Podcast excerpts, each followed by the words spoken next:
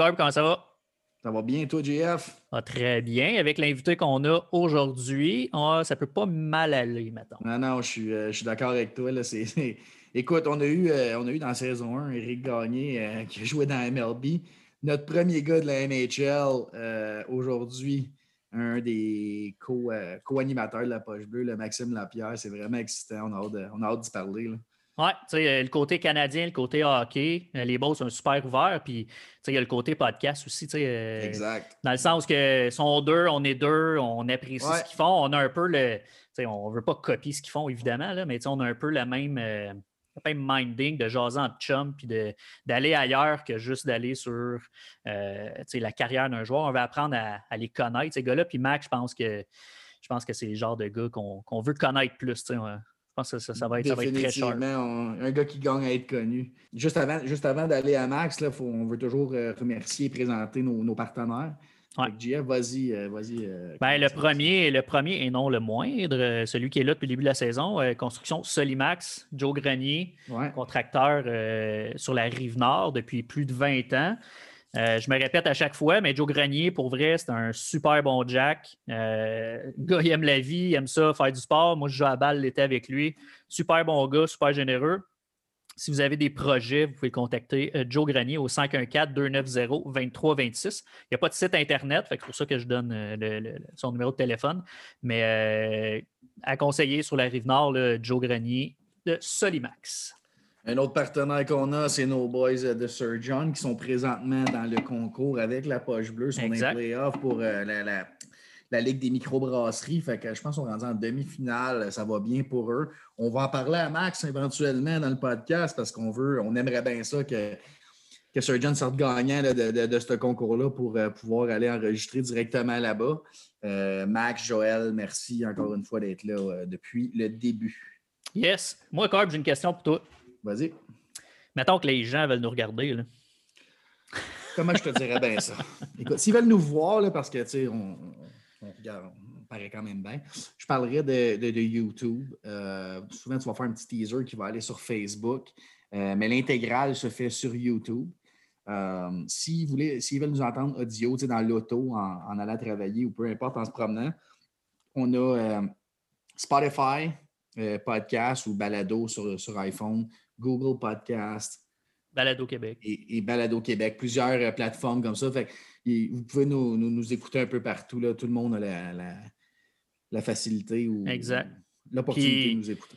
Si vous voulez juste nous écrire puis checker ce qu'on fait, regarder ce qu'on fait, je vais faire attention à. Ah oui. Hein? C'est très les important. Ben oui. mais les agentlib.com, mais on est aussi présent sur Instagram, sur Twitter. on essaie de rouler ça un peu. On n'est pas super actif, mais on essaie quand même de. Si vous nous écrivez, c'est sûr qu'on vous répond. Puis euh, euh, c'est ça. Donc, euh, les plateformes, on est pas mal partout. puis il y a aussi TVC d'Argenteuil cette année qui présente nos nos épisodes du jeudi au dimanche. Les heures, encore une fois, euh, on les sait jamais, là, mais tvcdargenteuil.com, vous, allez voir l'horaire, puis euh, il nous présente. Euh, il y a un petit peu un délai sur les épisodes, mais c'est sûr qu'on est présent là pour les épisodes qui s'en viennent. Donc, on remercie TVC d'Argenteuil aussi pour, pour, pour ce qu'il nous offre. Corb, on s'en va à notre invité du jour. Bien excité de le recevoir. Je pense que ça fait une couple de jours qu'il m'a confirmé. Là, ça fait une couple de jours qu'on est pas mal excité. C'est notre premier NHLer aussi euh, au podcast. Ça aussi, euh, c'est quand même vraiment le fun. Là, on est des gros fans de hockey. Fait que je pense qu'on va avoir bien du fun. Un Québécois sur qui je pense qu'on a tous tripé un peu de, ces années à Montréal. On s'en va tout de suite rejoindre euh, Max, Max Lapierre. Yes. Ben. Comment ça va, Max? Comment ça va, boys? Comment ça, vous êtes en envers, là? Je n'ai pas rien touché, moi. Ah. C'est correct, ça? Euh, euh, oui, ça, c'est Si tu il va se placer, je pense? Si tu l'armée, ouais, ça se place. On va faire un autre petit coup. Oh, yes. Yeah. Yes. Comment ça va, boys? Ben, ça va super, super bien. Ça va, ça va. Merci d'être là, Max. Super généreux de ta part. Ouais, ben merci de m'avoir invité. Je sais que des fois, c'est dur de m'endurer pour une coupe d'heure, mais merci de l'avoir accepté. ça, laisse pas, laisse pas euh, Guillaume là, te mettre ça dans la tête. Là. Il, il joue ton moral. Ah ouais, c'est ça. On vient de te présenter comme notre premier euh, NHLer, premier gars qui a joué dans la NHL. On est vraiment content de t'avoir. Un, jeune Québécois de, Montréal, euh, Repentigny, je pense que tu as grandi, Max, qui, qui a son podcast de son bar, qui s'en vient nous parler. Nous, ce qu'on veut vraiment te parler aujourd'hui, c'est ta carrière à toi. On veut savoir Max Lapierre euh, de A à Z. Là. On, on t'a vu avec le 40 à Montréal. On a tout été un peu off quand, que, quand tu es parti. J'imagine que toi aussi. Fait que, euh, on, va, on va aller là-dessus aujourd'hui. On veut t'entendre nous parler de ça. Bon, c'est bon. Euh, Max, j'ai deux, deux, petites choses là, à te dire avant qu'on commence. Premièrement, pendant un podcast, je pense que quand tu as reçu ta petite bouteille de, de gin là, en Europe, là, tu, disais qu'elle était magique. Là. Ouais, ouais. Moi, je n'ai bu une, là, puis elle est finie, là, elle n'a pas pris de temps. Là, puis je me suis mal à brasser l'autre jour. Là. Il y en a un autre qui est apparu. Il y en a un autre qui est apparu.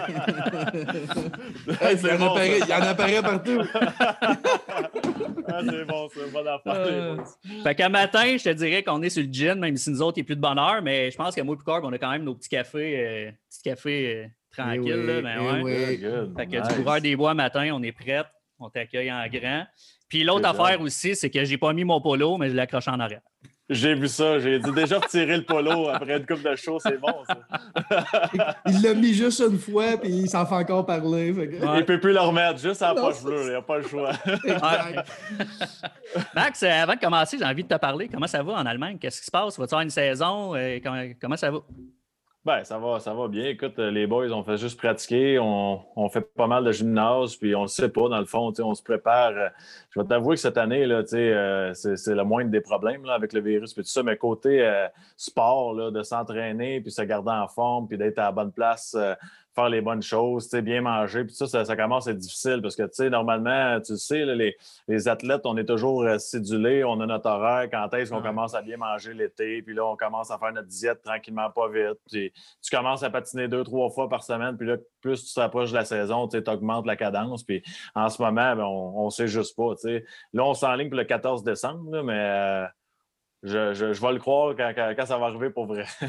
oui, ben ça fait une couple de step back qui sont pris euh, après avoir annoncé une date. Euh, ça se passe comment en Allemagne en tant que tel? Si on ne parle même pas hockey, est-ce que les règles s'assouplissent ou on reste vraiment bien strict? Non, c'est quand même strict là, depuis quelques semaines. le, monde reste chez eux. Puis euh, à l'école, aussitôt qu'il y, a un, cas, je pense qu'ils ferment l'étage au complet, des choses comme ça. Là. Fait qu'on reçoit, je reçois des emails assez souvent, mettons, dans la journée qu'à l'école est arrivé ça, puis tel, tel professeur ne sera pas là pour deux semaines. Puis je pense que c'est la même chose partout. On, on, pense que c'est sévère à une place, puis un peu moins ailleurs, mais au, au, bout, je pense que c'est pas mal toute la, la même chose qui se passe dans le monde. Puis côté famille, si tu tu tough parce que tu es à la maison tout le temps ou euh, tu sais avec les enfants, avec la blonde, euh, c'est euh, vous considérez peut-être revenir au Québec si la saison commence pas? As-tu le sentiment de t'être déplacé pour rien? Non, je n'ai pas, pas ce sentiment-là parce que, premièrement, ma fille, elle va à l'école ici, puis euh, elle est bien, puis tout ça. Puis, euh, euh, je suis venu en Europe pour être avec ma famille, dans le fond. On était tanné de mm-hmm. voyager, puis de ne pas se voir, puis tout ça. Fait que je vis des beaux moments. Puis, on a, depuis que je suis arrivé, là, on était chanceux. On a la chance de, visiter l'Europe. J'étais allé en Grèce, j'étais allé en France. on est allé pas mal partout à Londres. Puis, on a beaucoup de breaks ici, deux, deux trois, même des fois quatre breaks d'une semaine durant la saison. Puis, c'est pour ça que je suis venu pas pour prendre des vacances, mais pour, en profiter en famille. Puis euh, cette année, c'est particulier, là, mais si je regarde là, euh, en général ce que j'ai vécu à date en Europe, je ne peux pas me plaindre. Très cool. cool. Tu, considères, tu, tu, tu suggérerais-tu à un jeune, on, tu sais que tu en as parlé avec Guillaume, là, un Charles Ludon, par exemple, tant qu'à aller dans la Ligue américaine, faire son chemin là, va en Europe, puis c'est bien plus le fun au niveau famille. Charles, il a un petit un bébé aussi en plus. Est-ce que ça, tu, suggérais ça aux jeunes malgré, tu te rendais assez fort pour dire, gars, oublie la Ligue américaine, tu peux revenir dans la Ligue nationale, même si tu vas en Europe? 100% Puis écoute, euh, moi, je pense que c'est une question de chaque personne doit, le savoir dans son cœur que c'est terminé dans la Ligue nationale. Puis si jamais j'ai à revenir dans la Ligue nationale, bien, ça sera un long shot. Ça sera un coup de chance ou euh, ça sera sorti de nulle part. Écoute, en Europe, les gars sont tellement bien traités. Euh, des, des, des, belles appartements, des belles arénas, beaucoup de fans. Moi, avant de partir en Europe, je me disais toujours, c'est sûr que ce ne sera pas pareil. Tu as 21 273 spectateurs au Centre Bell, ça ne sera pas bruyant comme ça. Puis là, je suis arrivé à des places comme Berne, Zurich, euh, Berlin ici, où il y a des 12, 14, 16 000 personnes par match. Et tu te rends compte qu'ils ont leur tradition, eux autres ici. Là, au, au, contraire, ici, là, ils s'en foutent bien du hockey de la Ligue nationale. ils n'en ah parlent, pas, parlent jamais. Ils parlent du soccer, puis ils parlent de leur, de leur ligue à eux. Puis euh, c'est le monde dans lequel on vit ici. Puis les, les fans, par exemple, à Berlin, ils ont gagné 6-7 championnats. Bien, c'est gros pour eux autres. Puis avant les matchs, il y a, Ah des tailgates, il y, a des, il y, a des, belles soirées, puis tu vois qu'ils sont intenses. Donc, il y, a une, il y, a une, grosse tradition que moi, j'ignorais totalement quand j'étais okay. à, à mon temps en, en, Amérique. Très cool. Euh, là, Max, euh, parle-nous de toi. Parle-nous du jeune Maxime Lapierre, ton pre-NHL, avant ton draft. Tu as joué ton junior, on sait que tu as joué à Montréal et à l'île du Prince-Édouard. Euh, parle-nous de ça. Comment tu as grandi ton, ton Major 3 par rapport au Q? Lance-toi là-dedans un peu. Ben, tu sais, moi, j'ai toujours été un. Pas mal tous les jeunes, je pense, sont des joueurs offensifs là, dans, leur, dans leur début de carrière. Dans le hockey mineur, j'en battais des records, moi aussi, de, de buts, puis d'assists, puis tout ça. Puis là, j'étais arrivé midget 3 j'étais encore. Euh, au niveau, je jouais sur l'avantage numérique, j'étais un bon passeur, j'utilisais ma vitesse, je me créais des chances avec, euh, de, cette façon-là. c'est quand je suis arrivé junior que là, j'ai réalisé que, OK, il faut, faut, que tu trouves un rôle dans une équipe. Faut que, tu, faut que tu trouves de quoi de spécial que les autres n'ont pas.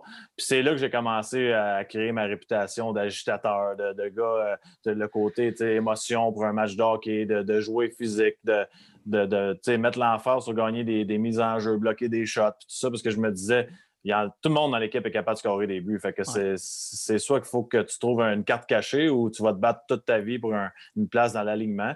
Puis euh, ça m'a aidé beaucoup d'avoir des gars comme Gilbert Delorme euh, à ma première année. Puis ensuite, euh, quand Gilbert était parti dans le temps des fêtes, c'est Alain Vigneault qui l'a remplacé. Puis ces deux gars-là, tu sais, ils m'ont montré c'était quoi les vraies valeurs, les vraies choses que tu dois faire pour te rendre justement dans, dans la Ligue nationale de hockey. Puis Alain, Alain après ça, là, quand il a pris la relève, il me l'a montré que, écoute, si tu frappes pas, puis si tu bloques pas de lancer, ben c'est bien beau, tu es, échappé à cause de ta vitesse, mais c'est pas comme ça que tu vas faire la Ligue nationale. Puis euh, ça s'est continué. Je pense que j'ai été chanceux un peu dans le cheminement, que chaque entraîneur avait la même mentalité, puis il me voyait, moi, mon rôle de la même façon. Tu sais. J'étais arrivé après, c'était des gars comme Bob Gainey, Guy Carbonneau, euh, Kurt Muller, c'est ces gars-là qui m'ont pris en, en main. Puis c'était toujours la même chose. Ça revenait toujours sur les mises en jeu, le frapper, accepter ton rôle. Puis là, j'ai compris, tu sais, Max, tu n'en scoreras pas 35 buts dans la Ligue nationale de hockey. Mm -hmm. Tu veux-tu jouer ici ou tu veux aller te, te battre avec les gars de premier, deuxième trio, puis peut-être jouer dans la Ligue américaine ou même ailleurs toute ta carrière? Fait que je suis content d'avoir pris la décision et de, que les gens m'aient aidé là-dedans d'accepter mon rôle. Tu sais, j'en parle souvent là, avec Guillaume de ça. Là, les, ouais. Accepter son rôle. J'aimerais ça voir combien de joueurs ont manqué des carrières, des opportunités, parce qu'eux, dans leur tête, ils se voyaient d'une façon, puis ils n'ont jamais tranché de prendre la décision de dire Moi, tu sais quoi, je vais le faire, le gars de quatrième trio, ça ne me dérange pas. Puis je pense qu'il y aurait tellement de gars qui seraient capables d'avoir des carrières dans la Ligue nationale de hockey. Justement, s'ils ne se disaient pas, je vais rentrer là, puis il faut que je joue avec des bons joueurs. Tu sais, on l'entend souvent. Là, moi, quand je joue avec des bons joueurs, je ne suis pas capable d'avoir de statistiques.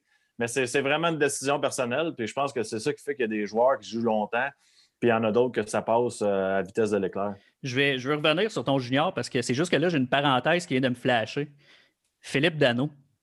Sais, on parle de. Il y, a eu, il y a eu une déclaration qu'il voulait jouer avec des joueurs offensifs. Est-ce qu'il était un, un, moment dans sa carrière où il doit décider, hey, gars, moi, je vais être un joueur offensif, puis ou accepter son rôle de joueur de centre de troisième trio dans une bonne équipe pour gagner la Coupe Stanley? Parce que tu Euh, de encore- ça, en fait. Ouais, encore là, lui est dans une autre situation un peu parce qu'il a, il a- il a prouvé qu'il était capable d'aller Ouais, chercher un fait. certain côté statistique dans la Ligue nationale. Moi, je ne l'avais pas fait, ça, puis j'ai pas eu la chance de le faire. là. Euh, on en reviendra, mais ça, ça revient que les gens, souvent, on, on- on saute aux conclusions. Ah, il veut faire ça, il veut pas jouer ici. C'est c'est pas aussi simple. euh, Ouais. Je prends ma situation, tu as des enfants, tu as une femme. euh, on le sait-tu, euh, c'est- c'est- qu'est-ce qu'ils veulent, c'est quoi leur but? Euh, Est-ce qu'ils veulent vivre à quelque part où il fait chaud? Est-ce qu'ils veulent s'éloigner de la pression? Est-ce qu'ils veulent rester dans la pression? Tu sais, c'est- c'est- c'est- Il y a beaucoup de choses à analyser. Un gars comme Philippe Dano, il l'a montré. Il est capable d'aider un, un premier, deuxième trio dans une, dans une équipe comme le Canadien dans les, dans les dernières années où on s'entend, il faut être honnête, on n'avait pas beaucoup de profondeur. Euh, si Suzuki commence à performer offensivement, si Kotkaniemi commence à performer offensivement, puis ça devient les, les deux gros joueurs de centre du Canadien, on s'entend que si c'est Dano le troisième centre, on a une bonne chance de commencer à gagner des Coupes Stanley puis de se rendre plus loin parce que là, c'est ça qui fait qu'une équipe est une équipe gagnante. C'est que tous les trios ont des, des joueurs qui acceptent leur rôle. Euh, Est-ce qu'il a le droit, par contre, de décider d'aller jouer ailleurs puis avoir un plus gros rôle puis s'amuser Ouais. puis jouer un avantage numérique? Totalement, parce qu'il l'a mérité. Il a le respect des, des équipes dans la Ligue nationale de hockey. Donc, je pense que ça va revenir à, à sa décision avec sa famille. Puis, bien évidemment, qu'est-ce que le Canadien va y offrir comme, comme Mhm. contrat? Parce Ouais, que euh, on parle souvent des contrats, de, de jouer pour le Canadien et tout ça, mais il faut aussi que tu protèges ta famille à long terme. Oui, tout à fait. On, tu as commencé à parler de ta carrière junior, puis tu as, mentionné quelques noms où on voulait justement te parler. Alain Vigneault, nous, on l'écoute, la poche bleue, on sait que ça a été spécial pour toi, mais parle-nous-en un peu d'Alain, euh, comment il a changé euh, ta carrière? Ben, tu sais, pour moi, c'était intimidant parce que c'est rare, tu vois un coach descendre dans, le junior après avoir été dans la Ligue nationale aussi rapidement. Là. Mm-hmm. Après, on dirait que ces gars-là prennent d'autres directions dans leur carrière normalement. Mais quand Alain est rentré, puis je me rappellerai toujours parce que le jour où je suis rentré dans le vestiaire, il y avait des papiers partout au mur. Euh, tout le tour de la chambre, c'était son système de jeu. là, j'ai commencé à lire ça. J'ai dit, OK, ce gars-là, il est, organisé. Là. On, vient de, tourner la page ici avec le Rocket. Puis j'étais même mélangé de voir ça. Puis quand il m'a rentré dans son bureau pour la rencontre individuelle, c'était tellement comme casual. C'est toi, ça, qui est listé en première ronde? Oui, c'est moi. Je vais, je vais t'aider, le kid. Inquiète-toi pas avec ah ça. Là, il, prend sa feuille. Tu sais, lui, il ne nous connaissait pas, dans le fond. Il prend sa feuille. 22e, hein, sa red list. OK, inquiète-toi pas. Là, on va, on va t'amener. Euh, c'est ça ton rêve. On va t'aider. Puis, comme de fait, il me donnait des responsabilités. Il venait me voir. Il me disait, hey, à soir, il y a pas mal d'équipes qui sont là pour te voir. Euh, ça prend une grosse game. Puis, il faut que tu sois bon défensivement parce que telle équipe, ils veulent voir si tu es capable de réagir en désavantage numérique. Puis, tu sais, il, il communiquait bien avec moi. Puis en même temps, je savais que pour lui, la seule affaire que j'avais besoin de faire, c'est de travailler fort parce que c'était inacceptable pour lui d'embarquer demi-mesure. Lui, c'est toujours dans le tapis. Puis euh, il m'a aidé. Puis il m'a aidé encore plus loin dans ma carrière quand ça allait pas bien. Euh, l'année où j'ai été changé du Canadien au Ducks d'Anaheim, je suis arrivé là-bas, ça ne marchait pas pendant tout, je n'étais pas heureux, je ne jouais pas bien. Euh, le, fait d'avoir été changé du Canadien, pour moi, c'était dramatique. Puis quand il est venu me chercher, je le savais qu'il était là pour m'aider parce que lui, il savait ce que je, ce que je pouvais donner à l'équipe. Puis euh, je me rappellerai toujours, je suis rentré dans le vestiaire des Canucks, je suis allé le voir, il était super content de me voir, puis il me disait Je vais être honnête avec toi, j'ai cinq minutes de temps de glace parce que tu es en arrière de Sedin, Kessler, puis Manny Malotra. Fait que euh, ces joueurs de centre-là, euh, tu ne peux pas leur prendre leur place, c'est impossible. Puis comme de fait, malheureusement, il y a eu la blessure à Manny euh, euh, juste avant les séries. Puis ça, a dû être moi qui rentre puis qui, euh, prend sa place. puis ça, pour moi, ça a prolongé ma carrière de 4, 5, 6 ans. Puis c'est à cause d'Alain Vigneault, c'est à cause de sa confiance. Puis je l'ai dit à beaucoup de jeunes, quand, je parle aux jeunes, c'est de, toujours laisser sa, sa, marque quelque part. lui, pour, pour lui, j'étais un gars qui travaillait tout le temps, puis que si ça ne fonctionnait pas, c'est parce qu'il y avait quelque chose qui ne marchait pas côté euh, mental ou euh, physique ou quelque chose comme ça, que lui, ce gars-là, il a la bonne éthique de travail, puis je vais le prendre, moi, puis je vais lui donner une deuxième chance. Puis c'est important, justement, d'avoir cette réputation-là dans, le sport.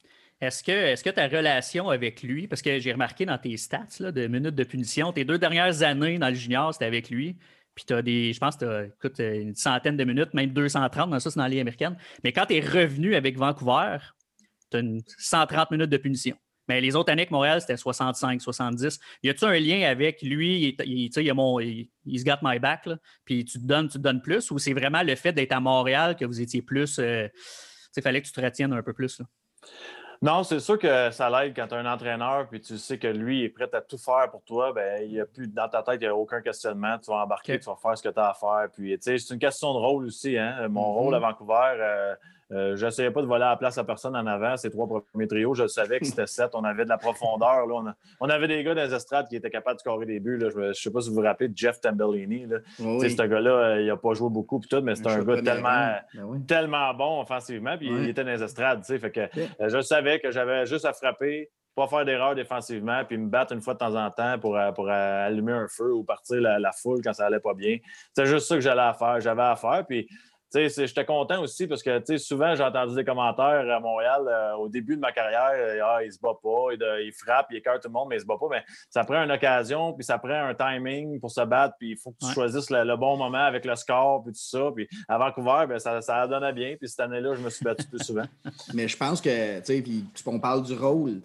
Toi, tu avais un rôle d'agitateur et non de enforcer qu'on appelle de, de, de, batailleur. Donc, tu ne peux pas lâcher les gants non plus à toi game parce que tu peux nuire à ton équipe d'une certaine façon. Tu n'es pas là pour ça.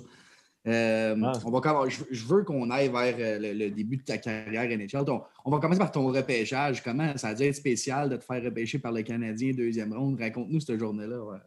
Ah, c'est tellement d'émotions. On est allé jusqu'à Nashville. C'était à Nashville, mon repêchage. Puis là, c'est parti. La, la journée d'avant, j'ai rencontré des clubs. Il y a des équipes que j'ai vues trois, quatre fois.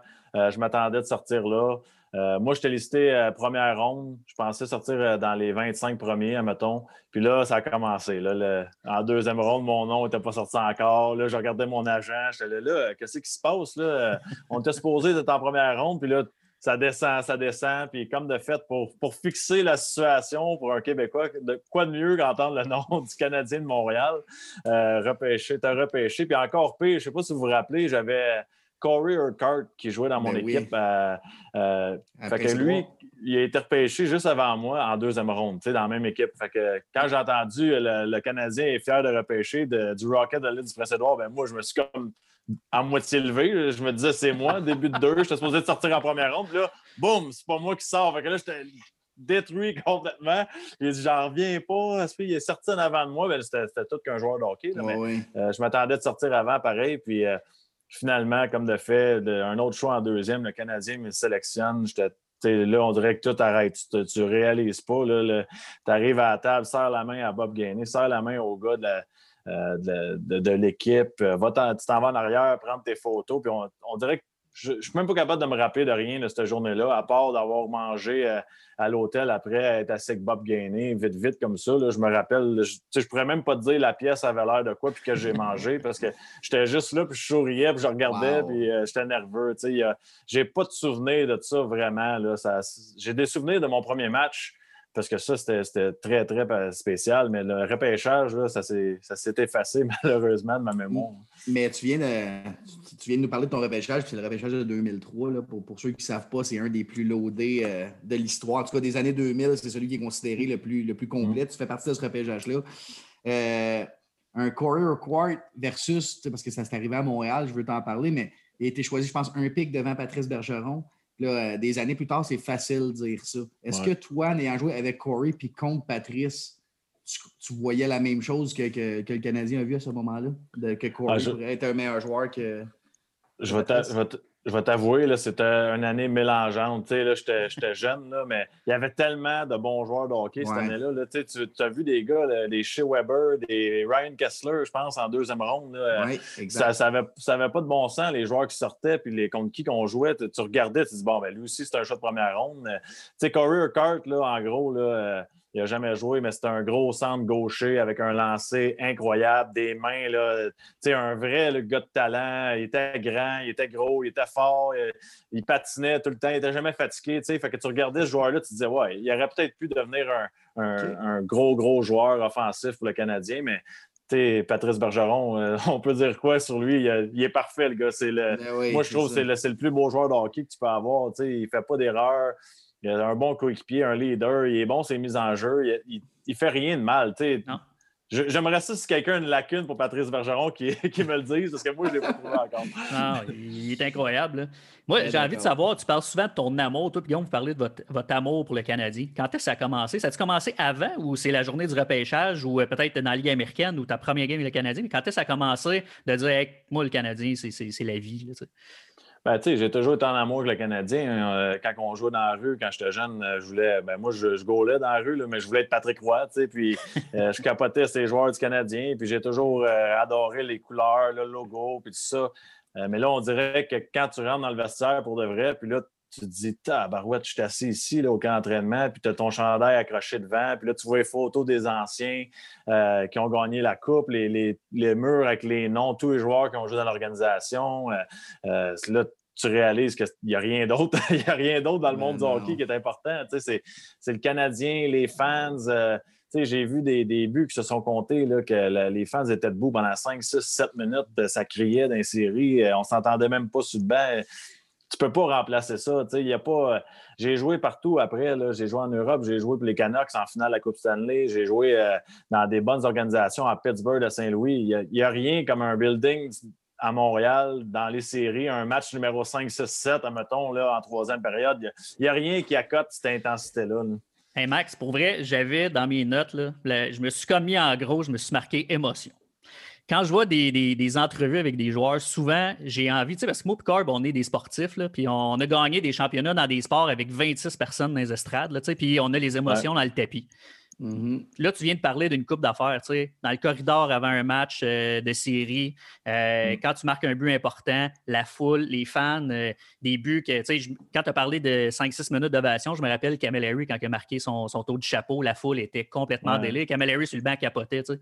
Les jeux que tu me parles un peu de ça, tu sais, le, le, le feeling, les frissons d'être avant une game. euh, le- pourquoi le Sandbell, c'est ça, ça pop tout le temps premier? C'est quoi la différence entre une ovation debout à Vancouver et une ovation debout à Montréal? C'est là, on dirait que c'est le niveau d'intensité. Là, tu m'en parles, j'ai des frissons. Ouais, ben, c'est. C'est- écœurant. C'est écœurant, la passion. Puis ça a même.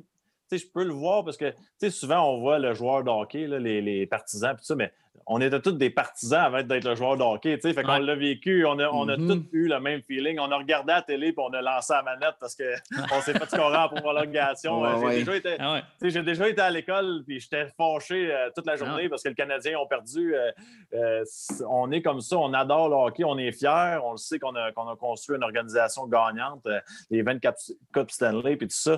Mais je ne sais pas c'est quoi. Je vais, te donner un, je vais te conter une anecdote. Quand j'ai compté mon premier but, j'habitais encore à Repentigny dans ce temps-là, puis j'étais allé chez mes parents après le match, tu sais.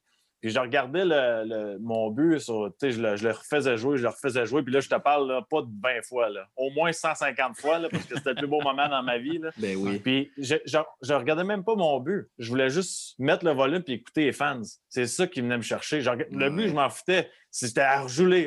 Puis là, j'entendais la, la foule. Puis je disais, ça n'a pas de bon sens. Voyons donc, tu sais, quand il annonce ton nom la première fois en tant que Ouais. Québécois, Maxime Lapierre, le- tu sais que tout le Québec vient te soutenir là, pendant une minute ou deux, dire hey, félicitations, le kid, ton premier but, on était avec toi. Puis ça, il n'y a, rien qui peut remplacer ça. là. La voix de Michel Lacroix est assez incroyable aussi, là, quand t'es. Quand t'es- Ah, C'est ça. Puis Michel, je sais pas ce qu'il fait là, avec sa voix, là, mais elle vient te chercher. Ça aussi. Ben ouais, il a- ben oui. Il est mielleux, euh, très mielleux, Michel. Mais, euh, tu sais, puis nous, moi, un, j'étais un joueur de hockey de, de, de, de ligue de garage, là, vraiment. Tu j'ai joué de- dans mon hockey mineur, mais t'es pas mal des mêmes âges. Tu J'ai 33 ans, t'as 35 ans. Quand tu scores ton goal, on est tous, on veut tout être toi, tu. Puis je suis sûr qu'en marquant ton premier, parce que toi, tu as commencé, tu as joué ton premier match, ensuite, tu aurais été coupé, tu es revenu l'année d'après, si je me souviens bien, c'est ça? Ouais. Tu as compté ton premier but, c'était contre les Panthers, Ouais. Euh, contre le Lightning. contre le Lightning. Ouais. tu étais à Montréal, tu as regardé ton. t'as regardé ton but 150 fois. Est-ce que ça reste à ce jour ton plus beau souvenir avec le Canadien? Ouf, ouais. Euh, oui, le premier but, c'est. c'est- Je vais, je vais t'avouer quelque chose. Je vais te faire des packages parce que je ne suis pas capable de mettre mon doigt sur un ça. Le- Ah ouais, c'est Ah, mettons, le- peux-tu faire le package A plus 1? Ben oui, ben oui. ce ce but-là, le but contre Pittsburgh, Game 6 euh, à Montréal. euh, Ça l'a été euh, beau, hein? Ça l'a été t'sais, beau. Sortir du ah, coin. ouais, ah Je sais pas, je sais pas ce qui s'est passé. Là. Ah ouais. je regarde ce but-là des fois, je je dis Max, euh, pourquoi tu faisais pas ça à chaque game? Ah, c'est malade. Tu sais, on- je, je me sentais bien à ce moment-là, mais tu sais, les moments de l'année du centenaire, euh, les, le- quand on est revenu 5-0 contre les Rangers, euh, il y a Ah, tellement. Ça, ça, juste ça, ça, on voulait t'en parler là, parce que je l'ai regardé une couple de fois. Puis pour vrai, je dois le regarder aux six mois, là, ce match-là, là, les, les highlights. Là. C'était écœurant. Mais si tu veux un moment, là, un vrai moment pour moi, c'est.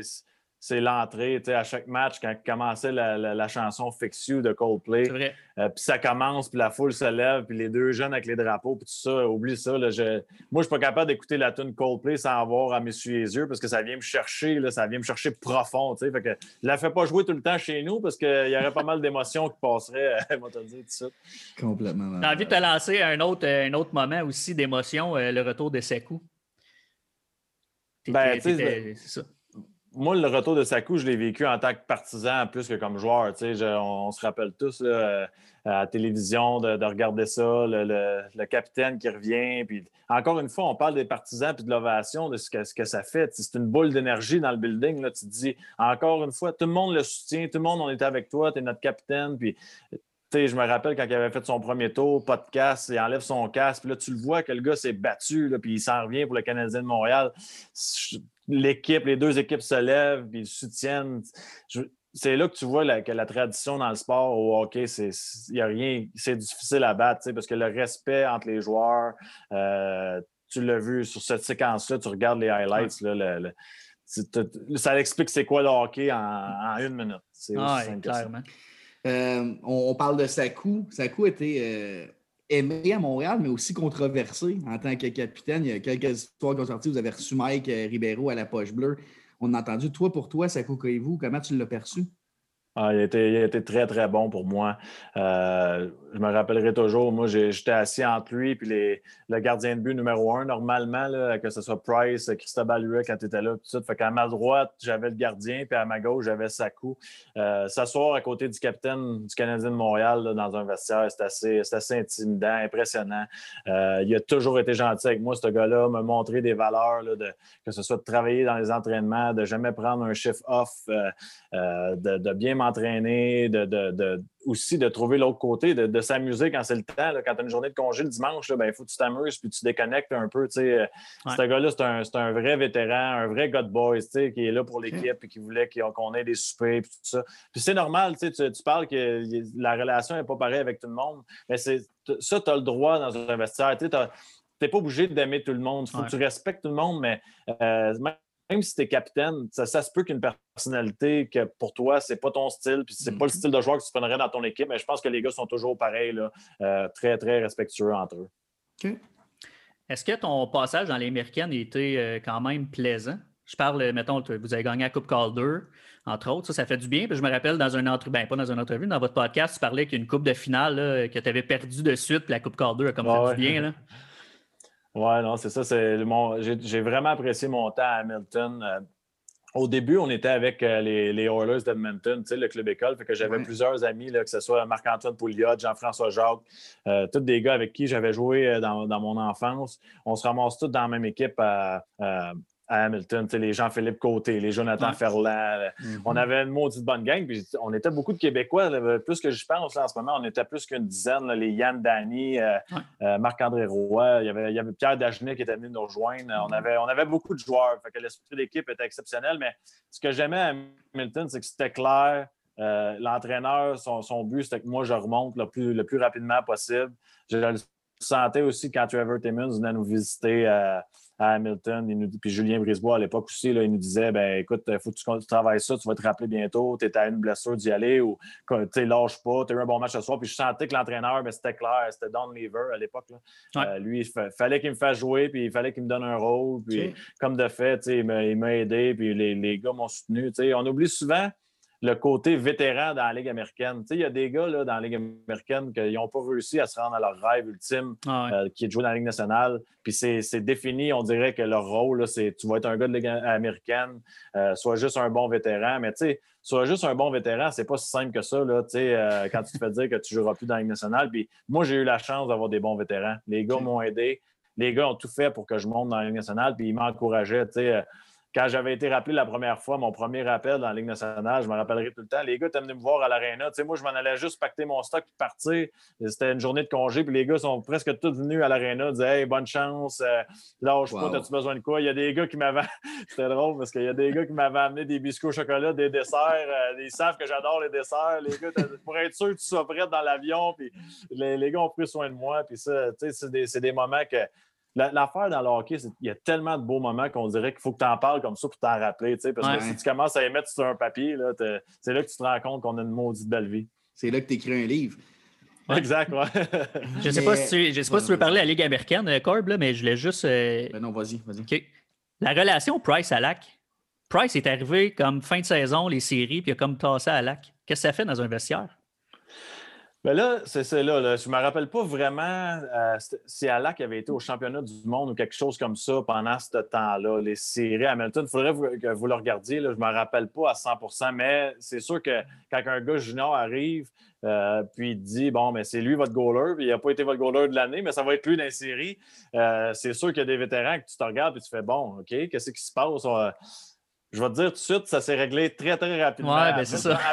Après, le premier match, même la première période, on est rentré pour dire bon, ben, OK, on va l'accepter. OK, c'est bon. Il arrêtait, tout, Kerry, cette année-là. Je me rappelle un match à Hershey en finale. Je pense qu'il est lancé. Ça a dû être 45 à 10, puis on a gagné le match pareil. Il arrêtait tout, puis tu voyais tout de suite le gars, un, bon coéquipier qui a du talent. Il n'y a pas personne qui a son talent. Là. On va te le dire, là, lancer contre lui dans les pratiques, tu vois une, une immense différence sur tous les autres gardiens. Euh, non, moi, je, vais, je vais sauter euh, plus à une question fanatique. Je suis pas mal sûr que tout le monde veut savoir ça. Maxime Lapierre est associé au 40 à Montréal. C'est toi qui choisis ça, le 40? Non, même que je pense que mon premier camp d'entraînement, j'avais le 37. Puis quand je suis revenu l'année d'après, on m'avait donné le 40. Euh, c'est sûr qu'après ça, quand tu joues une game avec le 40, là, ça devient ton, ton numéro. Là. Moi, euh, c'était sûr et certain que j'allais vouloir ce numéro-là tout le reste de ma carrière. Je l'ai eu partout, à part à Anaheim, où j'ai été trois mois. Là, mais euh, je l'ai encore en Allemagne, j'ai le numéro 40 j'ai toujours. Euh, je suis tombé en amour avec ce numéro-là. C'était pas, pas un numéro que je voulais dans mon enfance. Euh, j'ai eu pas mal tous les numéros quand j'étais jeune, euh, du numéro 8 pour commencer, 21, 44. fait que le 40, là, il est devenu très spécial pour moi après avoir joué mon premier match. OK. Un certain 31 décembre, je ne sais pas si tu en es là, Corb, là, mais. ben, non, parce que je ne veux pas tout de suite sauter le Canadien. OK, OK, bon, je tu as eu ta plus grosse saison en fait de production à Montréal. Moi, j'ai toujours trouvé, j'étais un fan de hockey, je pense que j'ai un bon œil pour regarder ça. Tu as toujours eu des mains, tu as toujours été un finisher quand même. Si avais, tu en ris souvent à la poche bleue, mais quand tu partais en break, tu la mettais dedans, puis il t'envoyait en shootout, puis tout ça. Qu'est-ce qui fait qu'on t'a étiqueté, puis, puis corrige-moi si je me trompe, mais qu'est-ce qui fait qu'on t'a étiqueté un fourth liner, ou des fois ça a trois peut-être pour remplacer, mais tu as toujours joué sur une carte. Y avait-tu quelque chose dans ton jeu qui te disait tu vas rester là? J'ai aucune idée, euh, je vais t'avouer. Euh, même quand je suis arrivé en Europe, ça a été comme été une bataille en début de carrière euh, européenne pour moi de, démontrer que je ne suis pas juste là pour, pour jouer sur le troisième trio, quatrième trio. Donnez-moi ma chance offensivement. Puis à un moment donné, à Lugano, ils m'ont dit Bon, ben, on va te mettre où ce que tu es supposé d'être, comme tous les, les, joueurs étrangers en Europe on va te mettre premier centre avec les deux scoreurs de l'équipe. Puis comme de fait, euh, j'ai eu la, meilleure saison de ma vie. Je pense que c'est 35 points en 40 games. Puis dans les séries, j'ai fini meilleur marqueur de la Ligue au complet avec 23 points en 18 games. C'est le monde, là, a comme fait Ah, il est capable de jouer au hockey. Je pense que c'est une question, c'est une question de timing, c'est une question de rôle. Euh, tu arrives dans ton équipe. Euh, tu regardes les superstars, il n'y a pas de place pour être ses, premiers trios, tout ça, parce que ça, c'est une autre affaire, c'est que toutes les chances que j'ai eues dans ma carrière de, de jouer. Euh, tu me rappelles à Vancouver, il y avait une blessure. Daniel Sedin était blessé. Ils m'ont mis à l'aile avec Alex Burrows, Henrik Sedin. Je pense que j'avais des points à tous les matchs, j'avais des buts, tout ça. Puis quand il est revenu, ben, tu te fais tasser tout de suite sa quatrième ligne. La question, je pense, c'est une question d'être de, capable de le faire à 82 matchs. Je suis capable d'avoir des. Je pense que j'étais capable d'avoir des, des, beaux moments, avoir des, belles séquences, comme tu dis, en lancer de punition, en échapper, puis tout ça, euh, compter des beaux buts. Mais si tu regardes là, sur 82 matchs, euh, je pense que je ne suis pas le style de gars à aller compter 30 buts. C'est sûr que je l'ai fait là, 15 buts une année à Montréal, puis tout ça. Je joue avec, tu sais, encore là, cette année-là, je joue avec des gars plus offensifs. Costopoulos, mm-hmm. Guillaume. Euh, TK, c'est un gars qui était très bon offensivement dans la Ligue américaine. Puis Guillaume, ben, on le sait, c'est un, un, compteur naturel. Puis euh, ça avait fonctionné. Euh, est-ce que ça aurait pu fonctionner d'autres années après? Oui, si on avait été patient, ça, je, suis certain à 100% On aurait pu garder la chimie puis laisser ça comme ça. Mais c'est vraiment une question de timing. Hein. À, par exemple, je suis arrivé à Saint-Louis, les choses allaient bien sur le quatrième trio avec Steve Ott puis Ryan Reeves. On, frappait tout ce qui bougeait. Les équipes en avaient presque peur. Puis là, quand il y avait quelqu'un à remplacer sur le troisième trio, ben, ils prenaient un gars des, mineurs ou quelque chose comme ça, parce qu'ils ne voulaient pas défaire la chimie sur le ben quatrième trio. Fait que ça, ça, ça, en est des, petits événements qui font que, OK, je ne peux pas monter, je ne peux pas monter. Est-ce que j'aurais aimé ça, avoir une chance euh, de 40 games, jouer à l'aile au centre avec deux, deux gars très, très offensifs? C'est sûr que oui, mais en même temps, j'ai toujours bien performer avec des gars comme Steve Bégin qui travaille super fort, qui a un bon lancer, puis que lui aussi, probablement, même affaire, s'il avait été mis sur un trio avec deux gars talentueux, puis il aurait fait de la place en, allant devant le mm-hmm. filet, puis tout ça, il aurait été capable de, trouver le moyen d'être devant le filet en power play, par exemple. Mais ces gars-là, on n'a pas notre chance, on dirait. On s'entend, là. Tu mets un gars comme Steve Bégin. Ben, c'est ça, mm-hmm. on, étiquette, on étiquette rapidement, je trouve, parfois. Regarde, je, parle de lui, là, mais Steve Bégin, tu le mets dans un avantage numérique devant le filet, il va-tu vas-tu cacher à la vue du gardien? je peux te garantir que le gardien ne verra rien. il ne sera pas quand le puck va arriver. Non, non, il va mettre ses dents devant le puck s'il faut aussi. exact. Tu as parlé tantôt, tu disais, tu disais qu'Alain Vigneault t'avait dit tu vas être quatrième centre, mais à Vancouver, Burroughs, c'est un bel exemple aussi. C'est un gars qui a été placé à l'aile avec les deux Cédines, puis ça répète toi. Là. Ma question, en fait, c'était aurais-tu accepté un poste à l'aile avec les deux Cédines? J'imagine que oui. Le centre pour toi, c'était pas nécessairement Non, non. C'est sûr, mais tu sais, je, suis réaliste aussi. Là, euh, euh, mettons, tu prends un gars comme Alex Burrows, tu viens de parler, c'est un, un, compteur naturel pareil. Lui, c'est juste qu'il n'était pas vu ou il n'était pas placé de la bonne, dans la bonne situation avant d'être avec les Cédines. Euh, de mon côté, je ne me cacherai pas, je ne suis pas un compteur naturel. Je suis un gars qui est capable d'utiliser ma vitesse, faire des beaux jeux, puis tout ça, puis de, d'avoir une certaine présence offensivement, mais le reste que le, mon focus premier, mes qualités premières, c'est qu'est-ce qui se passe en défensive. Juste, euh, juste avant qu'on passe à où est-ce qu'on voulait aller, moi, je veux que tu me parles Montréal, Carey Price puis Alex Kovalev. C'est deux gars avec qui tu as joué à Montréal que je veux que tu élabores. C'est, pour moi, Carey Price, écoute, j'ai 33 ans, c'est le meilleur joueur, tout, tout position confondu que j'ai vu jouer. Euh, le deuxième, ça va être Kovalev. C'est le dernier qui a fait le point par match à Montréal. Et là-bas, vas-y dans l'ordre que tu veux, mais parle-nous de ces deux gars-là. je vais commencer avec Carey parce que moi, j'ai vécu des beaux moments. Carey en gagnant la Coupe à Hamilton. Puis, euh, comme je l'ai mentionné plus tôt dans l'entrevue, j'étais à côté dans le vestiaire. Là, fait que, à notre jeunesse, là, quand on est rentré avec le Canadien, on, allait souper. On, on, a eu du fun ensemble, moi Carey. Puis, c'est juste un bon gars. c'est un gars tranquille. C'est un gars à son affaire. C'est un gars qui travaille, qui veut gagner.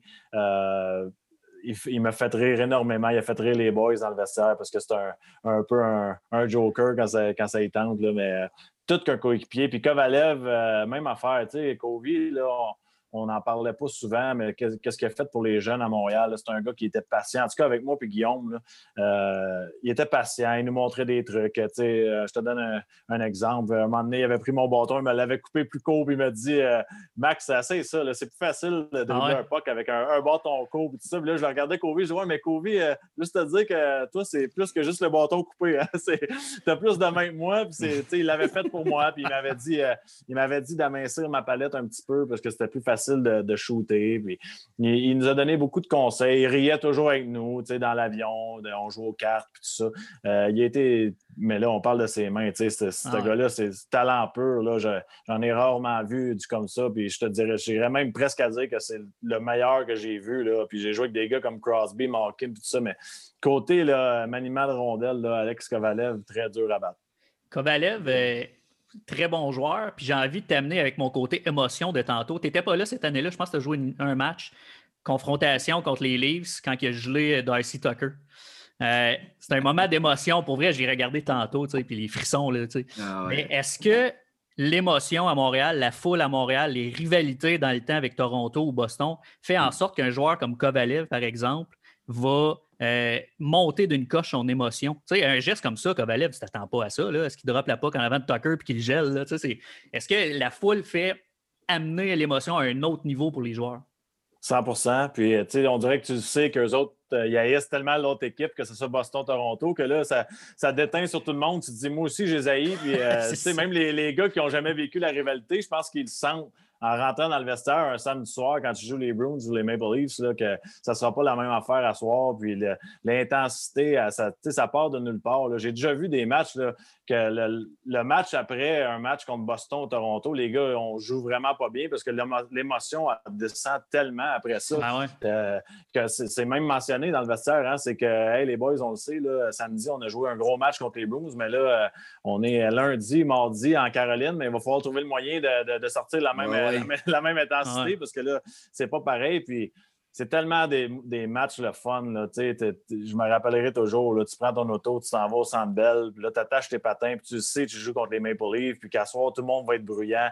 Il euh, n'y a pas d'excuse. Puis je pense que les joueurs, tu te sens responsable. Tu sais que la, famille, euh, ils ont payé leur billet, ça en vient voir le Canadien, puis ils s'attendent à une victoire parce qu'eux autres aussi, ils n'aiment pas les Maple Leafs ou les Bruins. Ah c'est bien mieux d'être une bonne performance. que c'est sûr que d'un certain côté, tout le monde sort leur meilleure, leur meilleure performance parce qu'on on, le sait, on regarde la télévision, nous autres aussi, puis on, suit les, on suit les games. Oui, ah mais on n'est pas là, fait que c'est bon de se le faire dire par un gars qui était dans la chambre. C'est ouais, euh, GF, là, on va y aller le, 31 décembre. Euh, je me souviens pas c'est quelle année exacte. C'était quoi? C'était 2017? 2010 environ, 2010-2011 dans ce coin-là. Hein. Ça n'a pas dû. Hein. Non, non, mais non, continue. Ben, en fait, tout le monde pris par surprise. Le 31 décembre, on s'en va pour. Euh, j'imagine que toi aussi, tu t'en vas pour fêter le, jour de l'an. Euh, tu apprends un échange euh, aux Ducks d'Anaheim contre Brett Festerling, puis un choix de cinquième ronde. Qu'est-ce qui se passe en dedans de toi, Maxime Lapierre, ce moment-là? Ça doit être, terrible, mais raconte-nous-le. C'était effrayant parce que je m'en allais. Tu sais, on savait qu'on jouait la game, puis après ça, on s'en retournait à Montréal. Fait que là, j'embarquais dans, dans l'autobus. J'étais même peut-être assis dans l'autobus pour m'en aller au match contre les Panthers. Puis là, j'ai vu, je pense que c'était Pierre Gauthier à l'époque qui dit à, au, monsieur qui s'occupe des, relations tout de médias là-bas. Puis il dit Va le chercher dans l'autobus. Puis là, j'ai vu avec mes valises en train de les sortir du boss. que ah, je m'en doute, je m'en doute un peu. Puis c'est flou un peu parce que là, ça fait longtemps, mais si je me rappelle bien, j'avais rentré à l'hôtel, puis je ne savais pas encore à 100% où je m'en allais. Euh, puis là, j'attendais dans la chambre en haut jusqu'à temps que j'ai eu la confirmation que c'était à Anaheim. Puis là, euh, c'est bizarre comme sensation parce que là, tu te dis, bon, ben, je m'en vais à Anaheim, une belle place, je sais qu'ils ont des, bons joueurs, puis tout, mais de l'autre côté, tu es là, je peux je peux pas croire que je pars du Canadien de Montréal. Tu sais, dans ma tête, j'aurais été capable de faire la job pendant 20 ans pour le Canadien sur le quatrième trio. J'aurais accepté mon rôle, j'aurais accepté n'importe quoi. Euh, j'avais juste à faire, comme j'ai dit plutôt, à être physique, gagner mes mises en jeu, être bon défensivement, prendre avantage numérique. Puis ça, j'aurais fait ça, tu sais, pour moi, j'aurais toujours donné mon meilleur euh, pour le Canadien, puis ça n'aurait jamais baissé. Mais bon, ça fait partie de, ça fait partie de l'histoire, puis je pense que tout arrive pour une raison. Euh, j'ai été changé là, j'arrive à Anaheim. Puis là, ça commence mal. Je vole, je vole, euh, je vole de Floride à Anaheim, fait qu'on sait que c'est long. Euh, j'arrive à Los Angeles à, l'aéroport, j'embarque avec mes valises, mon stock de hockey, j'arrive à l'aréna. Les gars sont sur la glace, fait que moi, je me dis, je vais rencontrer les gars après la pratique. Non, le, trainer, il vient me chercher, il dit Randy Carlisle, il aimerait ça que tu embarques ça glace, la pratique vient de commencer. Là, dans ma tête, je suis là, voyons, tu viens ici, je connais pas les gars, je vais me présenter dans le milieu du drill.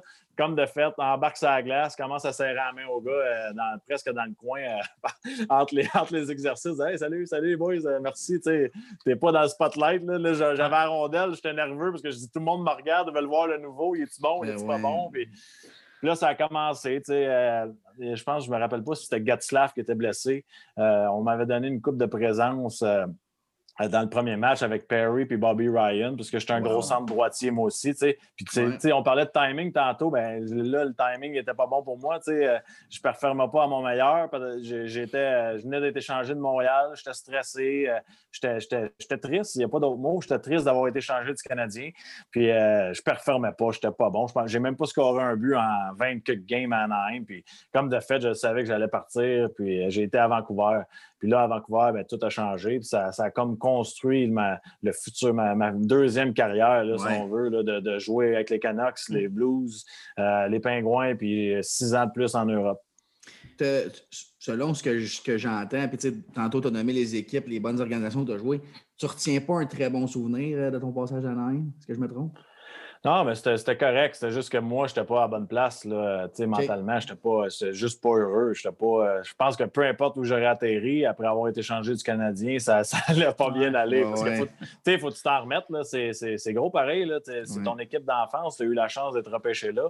L'année d'avant, euh, j'avais compté 15 buts. Pareil, moi, dans ma tête, je m'en allais, allais, cette année, puis ça allait bien aller. J'allais en compter 20. C'est ça la tête d'un jeune de, 23 ans environ. Je me disais, bon, ben l'année prochaine, ça va être 20, puis dans deux ans, ça va être 25-30, puis ça, ça va rouler. non, c'est l'autre bord qui s'allait 15, 9, 8, 7, 6. Mais tu sais, j'ai vécu des beaux moments pareil quand je suis arrivé à Vancouver. Euh, d'avoir la chance de jouer en finale de la Coupe Stanley. Puis moi, j'ai rencontré ma femme là-bas, puis j'ai construit ma famille pas, à cause de ça. Tu sais, ma vie personnelle maintenant a été construite en entour du fait que j'ai joué à Vancouver. Fait que, tu sais, quand je disais tout arrive pour une raison, mais je ne peux, pas, peux pas me plaindre de ce côté-là. Qu'est-ce qui a fait que tu as quitté Montréal? Le sais-tu exactement? Je ne sais pas. C'est sûr que ça ne fonctionnait pas euh, avec. Euh, ben, Jacques Martin, c'est un bon entraîneur. Je l'ai eu à Pittsburgh après, puis j'ai pas de problème avec lui. Mais côté rôle, je n'avais pas vraiment mon rôle dans l'équipe. Euh, Guillaume avait été changé. Il y a pas mal, pas mal de choses qui sont arrivées. Puis, comme de fait, je te disais que quand tu es jeune, tu comptes 15 buts. les années après, tu t'attends d'avoir un, gros, un plus gros rôle. Puis là, au contraire, mon rôle était plus petit, puis plus petit, puis je jouais pas, puis on, on manquait de confiance. Puis là, si je me rappelle les, des événements, je vais être sûr d'être dans le bon ordre. Après ça, j'ai eu ma chance d'insérer. Je n'avais pas joué beaucoup dans la saison. Puis là, on me met à l'aile droite avec Dominic Moore, puis euh, euh, Pouliot un peu, puis Tom Payet d'insérer. Puis là, c'est là qu'on avait eu la, bonne run. Là, on avait été contre. Euh, on a battu Washington, Pittsburgh, on se ramasse contre Philadelphie, puis j'avais compté des gros buts, puis tout ça. Fait que là, je suis revenu à la case de départ. Je me suis dit, l'année prochaine, au camp d'entraînement, il va me donner ma chance sur le troisième trio. Comme de fait, je reviens encore à quatre, pas de temps de glace. Puis c'est comme ça dans le hockey. Je pense qu'il y a un sentiment des deux côtés que tu te dis, ben, le, fit, c'est sûr. Moi, de mon bord, je me disais, ouf, d'après moi, si ça continue comme ça, moi, t'es changé. Puis de l'autre bord, ben, comme de fait, ils doivent avoir dit, on va trouver un gars pour faire un autre rôle parce que lui, c'est pas ce qu'on veut de son côté. Euh, j'ai été changé. Ça reste que c'est une business, le hockey. Ben, c'est ça. moi, c'est ce que, ce que j'entends de ça, c'est que tu, te rends compte, toi, à Montréal, tu aurais resté là toute ta carrière. Selon moi, j'aurais pu avoir Maxime Lapierre 15 ans à Montréal, ça à 4, sans jamais, sans jamais vouloir chercher ailleurs. Tu étais le, prototype parfait, si on veut. Euh, est-ce que tu te sens comme un. Tu sais, la première fois que tu te fais échanger, là, tu te rends compte, là, ça it hits you hard, mais que c'est une business, ça doit, ça doit être décevant de savoir ça, surtout que tu partais de Montréal, mais juste de te rendre compte comme le, je suis un numéro doit sortir. Oui, non, c'est sûr que tu, tu, te dis, bon, ben, OK, c'est comme tu viens de le mentionner, c'est une business. Fait que je ne te, mentirais pas que dans le futur, après, les décisions, je les prenais pour la business à Maxime. J'allais, j'allais où que Maxime allait être heureux, puis où est-ce que la famille allait être heureuse. Euh, c'est, là que je m'en allais, puis c'est tout, sans, sans manquer de respect à aucune organisation. Euh, après ça, tu te dis, bon, ben moi, je vais signer où est-ce que ça va être le mieux pour moi et ma famille. Euh, si c'était le Canadien, par exemple, ça aurait été différent. J'aurais, signé n'importe quoi, n'importe quand. Mais ailleurs, après ça, tu prends les décisions vraiment vraiment pour toi. Est-ce que, parce que tu sais, je, te ramène au rôle, mettons, avec Jacques Martin, parce que Jacques Martin, si je ne me trompe pas, c'est. Euh, non, c'est Claude Julien que Delaurier il a quitté, c'était Claude Julien qui était là. Oui. Ouais. Tu sais, il y a des, des, joueurs comme ça, comme Delaurier, comme toi, euh, puis il y en a sûrement d'autres que j'oublie. Pour moi, c'est comme le prototype parfait de joueur de troisième, quatrième trio à Montréal. Un, parce que vous êtes québécois. Deux, parce que vous vous donnez à 100% à chaque fois. Vous êtes capable de jouer défensif. Vous n'avez pas nécessairement un rôle où est-ce que. Lâchez les gants. Vous n'avez pas un rôle où est-ce que euh, on s'attend à ce que vous scorez un peu comme Joe Drouin. Là, le monde il tape sa tête parce qu'il est supposé de scorer, 80-90 points par année là, dans la tête du monde. Mais est-ce que ça ne devrait pas être un peu comme les Flyers? Ils ont comme un rôle, pas un rôle, mais un une image de. C'est pas le coach qui va changer, c'est le coach qui arrive à Philadelphie. Ben, Philadelphie, on brasse l'identité. exact, merci du mot. À Montréal, on dirait qu'il manque ça. On amène des coachs, puis là, il y a des joueurs qui sortent, puis là, tu amènes un autre coach, puis là, d'autres styles de jeu. On dirait que c'est comme pas l'identité du Canadien. Oui, il y en a une, évidemment, parce qu'il n'y a pas des gros mm. goons, on n'a pas l'identité des Flyers, mais as-tu le sentiment un peu que c'est les joueurs qui viennent et qui sortent comme toi, comme Delaurier, euh, Bégin, il a quitté à un moment donné aussi. pourquoi que vous quittez comme ça? Tu sais, je comprends ben, pas. je, on dirait que j'ai à comprendre. J'ai aucune idée. Euh, je ne sais pas vraiment comment ça fonctionne de ce côté-là parce que c'est. Je me rappelle même pas d'avoir vu un gars partir de Montréal, justement, comme agent libre, un Québécois, puis dire je signe ailleurs. J'essaie d'y penser. Mm-hmm. Si on y pense euh, pendant la discussion, on, le dira, mais euh, je ne sais pas pourquoi. La seule affaire que je peux te dire, c'est que cette année, par exemple, je suis content parce qu'on dirait que les Canadiens ont finalement trouvé une certaine façon, d'une certaine façon, comme leur identité. Tu as des gars que ça va être beaucoup plus dur de venir jouer au Centre Bell cette année pour l'autre équipe parce que les Anderson, le Toffoli, c'est des ben Edmondson, c'est des gars plates à jouer contre. C'est long, c'est plate, puis des, fois, ils vont te mettre la, rondelle dans le but vitré, puis ils vont juste te frapper toute la game. Puis tu vas t'en rappeler pour la prochaine fois, tu vas revenir. Ça, c'est sûr. Puis, tu sais, on met tout, le monde ensemble cette année, les Gallagher, les, Anderson, euh, le, Weber, euh, tu sais, Sherrod, tu commence à se fâcher. Euh, on commence à être robuste. Tu n'as pas besoin de te battre pour faire peur à l'autre équipe. On parle souvent de, jouer physique. Jouer physique, ça veut dire jouer pesant. Tu sais, quand, quand chez Weber, là, il, te sort du devant du filet, qu'il te box hmm. out, comme on dit en anglais, ben, tu es, fatigué physiquement, mettons, si tu joues dans, dans moi, tu sais, mettons, ajouter un Lapierre et un Delorier à 4 à Montréal l'année ben prochaine, euh, tu sais, c'est déjà différent un peu de Jake Evans, même si j'aime Jake Evans, ben, pour moi, ça à 4, c'est ça. Un toi et un Delorier cette année, ça serait, ça serait comme un, petit plus. Là. Ben, Delaurier, il ferait le travail, mais moi, on va te le dire tout de suite en toute sincérité. Maxime, euh, il n'est pas capable de suivre cette année. ben, Max, euh, ouais, mais je t'ai entendu dire à Paul ouais, que tu attendais encore le call. Nous autres, on... non, mais là... nous autres, on veut que tu l'ailles, le call. vous êtes bien fins, boys. même avec un peu d'entraînement, tu penses que tu n'es pas prêt avec un peu d'entraînement, non? Ah, nationale? Prête, là, avec tous les blessures dans la carrière, puis 35 ans. Euh, non, on n'est plus, on plus de calibre. On va le mettre aussi simple que ça. OK, c'est bon, c'est bon. Je te trouve très, très humble. Mais moi, Max, je veux juste être sûr parce que là, on, dépasse le temps un petit peu. Tu as, du temps encore pour nous autres. Ah, ouais, ouais, ouais. good. Aucun problème. On était rendu à ton moment où tu arrives à Vancouver où tu te refais une carrière. Euh, Vancouver, ça a dû être spécial. Tu as connu, oui, des joueurs étoiles. Tu avais joué avec des joueurs étoiles avant, mais là, tu t'installes comme il faut, tu rencontres ta femme, vous performez, tu as un rôle, tu te sens valorisé. Tu joues encore une fois pour Alain Vigneault. Euh, Vancouver, Burroughs, une coupe de Québécois, les Cédines. Comment ça s'est passé là-bas?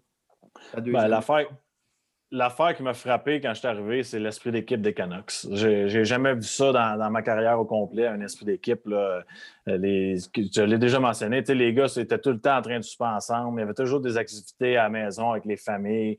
Euh, la façon que le propriétaire nous, parlait dans le vestiaire, toujours correct il y avait l'effet aussi, un gars comme Burroughs, Luongo, euh, un gars comme Chris Higgins avec qui j'avais joué à Montréal, mm-hmm. qui était mon roommate à Montréal euh, pendant longtemps aussi. Puis j'arrive la même journée, on a été échangés la même journée à la date limite des transactions. Euh, les, bons vétérans comme les Manny Malotra, les Kevin Bieksa, c'était tellement le fun d'aller à l'aréna le matin dans le vestiaire des Canucks. En plus, qu'on avait une équipe gagnante. Eux autres étaient premiers là, quand je suis arrivé au classement, puis il n'y avait pas trop de stress avec qui s'en venait en arrière parce que c'était incroyable. Les Cédines, ils pouvaient régler la game en un avantage numérique. C'était fini. Tu disais, bon, ben, c'est sûr qu'ils vont compter un but. Puis on dirait que ça enlevait beaucoup de pression. Puis ils nous ont fait tellement sentir important, moi et Guy, en rentrant. les Cédines sont venus me voir tout ça. Ils ont dit merci beaucoup de qu'est-ce que vous faites pour l'équipe. Moi, je regarde Egan, je dis voyons, il va juste dire merci pour qu'est-ce qu'on a fait dans le game à soir. Lui, là, on a joué euh, 8 minutes, deux mises en échec, lui, 4 points. Mais c'était super le fun. Puis, euh, vivre à Vancouver, une belle vie, une belle ville, puis tout ça. Moi, j'ai découvert beaucoup de choses là-bas. Je euh, euh, J'avais jamais été vraiment dans, dans, l'Ouest. On y va pour jouer les matchs, on arrive à l'hôtel, on mange, on joue, puis on s'en va. Puis de, de, découvrir justement les, des gars comme les Cédines, moi. Euh, j'étais un, un, fan, un fanatique de hockey, je joue au hockey, mais on dirait que je ne les connaissais même pas. Je savais que les Cédines étaient bons, mais quand je les ai vus la première fois en pratique, j'ai tout compris. Puis je me suis rendu compte qu'à cause du changement horaire, on, on ne porte pas beaucoup attention à ces équipes-là dans l'Ouest, mais il y, a des joueurs de hockey là, assez impressionnants dans, cette conférence-là. Finale de la Coupe Stanley à Vancouver aussi, comment ça a été? Ça, ça a été ta première expérience en finale de la Coupe? Oui, ouais, là, tu, tu parles de stress et d'émotion. Là, c'était dans, dans, le top là, parce que là, je sais que je savais que je venais d'être échangé deux fois fallait que je performe parce que sinon, c'était fini. Puis là, je me disais, si on ne passe pas à première ronde, même si je performe, ça n'a pas été assez long. Il faut, qu'on se rende au moins en deuxième ronde. Puis là, comme de fait, on s'en va en finale de la Coupe Stanley. J'ai beaucoup de temps de glace. Je me rappellerai tout le temps, tu sais, en, en, troisième ronde contre San Jose. Euh, on m'a donné la responsabilité le premier match de jouer contre Pavelski, tu sais, puis là, je me disais, là, c'est un challenge. Moi, je suis capable de faire une bonne job défensivement, puis qu'on gagne la game. Là. Je suis en train de me faire un autre, je vais en avoir un autre contrat, puis je vais rejouer dans la nationale. Puis ça a super bien été. On a battu les Sharks en 5, puis là, on s'en va en finale. Puis comme de fait, toutes ces émotions-là, puis je m'en vais jouer contre les Bruins. on vient de parler de l'émotion. Il fallait que je m'en aille jouer contre les Bruins de Boston, l'ennemi juré du Canadien contre qui j'ai grandi. je détestais les, les Bruins. Puis je m'en vais perdre en Game 7 à la maison contre eux autres, la Coupe Stanley. Euh, ça a été dur, ça a été dur à, digérer, mais pour moi, l'expérience d'avoir joué là, d'avoir joué avec les gars blessés qui se donnent pour gagner la Coupe Stanley, d'avoir vécu l'émotion de jouer à la maison un, game, un match numéro 7, euh, d'avoir vécu l'émotion de jouer en finale de la Coupe Stanley à Boston, de voir à quel point c'était intimidant, ce building-là, en, finale de la Coupe Stanley. Euh, ça, a été des, moments marquants pour moi dans, ma carrière. Wow. J'ai vu une petite vidéo aussi pendant la finale, euh, ta, ta petite altercation là, de, avec euh, Patrice Bergeron. Étiez-vous des chums à cette époque-là ou c'est vraiment l'émotion qui embarque puis tu te fous pas mal que ce soit un Québécois ou un autre? Là? Ah, c'est l'émotion. Là, tu veux, tu veux tout faire pour distraire, gagner, peu importe ce que tu dois faire. Euh, moi, j'avais joué avec Patrice au hockey mineur. On jouait sur le même trio dans le hockey mineur, dans le 3 d'été. Euh, lui, il venait de Québec, puis moi, je venais de Repentigny. Fait qu'on s'est ramassé dans, je sais pas comment, dans la même équipe, justement avec des gars comme Marc-Antoine Pouliot, on parlait plutôt, qui était repêché dans, la Ligue nationale aussi en mm-hmm. première ronde. Donc, euh, c'est sûr que ce gars-là, en plus, Patrice, c'est un gars tellement respectueux. Il fait jamais, comme on l'a dit, il fait jamais rien de mal. Il est toujours correct. Puis c'est arrivé de même. il y a une mêlée, je me ramasse devant lui. Puis la veille, je pense que le match d'avant, Burroughs, il y avait eu l'histoire de la morsure au doigt. Puis là, je me suis dit, bon, on va y aller pour une petite distraction. Puis, tu sais, on s'entend, Patrice Bergeron, tu ne distrais pas pantoute, là, mais c'était plus pour le monde à côté pour voir s'il allait se fâcher, les, les Lou Chicks, ce, monde-là. Euh, finalement, ben, on ça avait été tellement une bonne série. On, on avait mené 2-0. Boston était revenu. On a gagné 3-2. Puis là, ce match-là, on parle de beaux moments. Ben, ben je compte, on, gagne 1-0. Euh, je compte le but gagnant euh, chez, nous à Vancouver.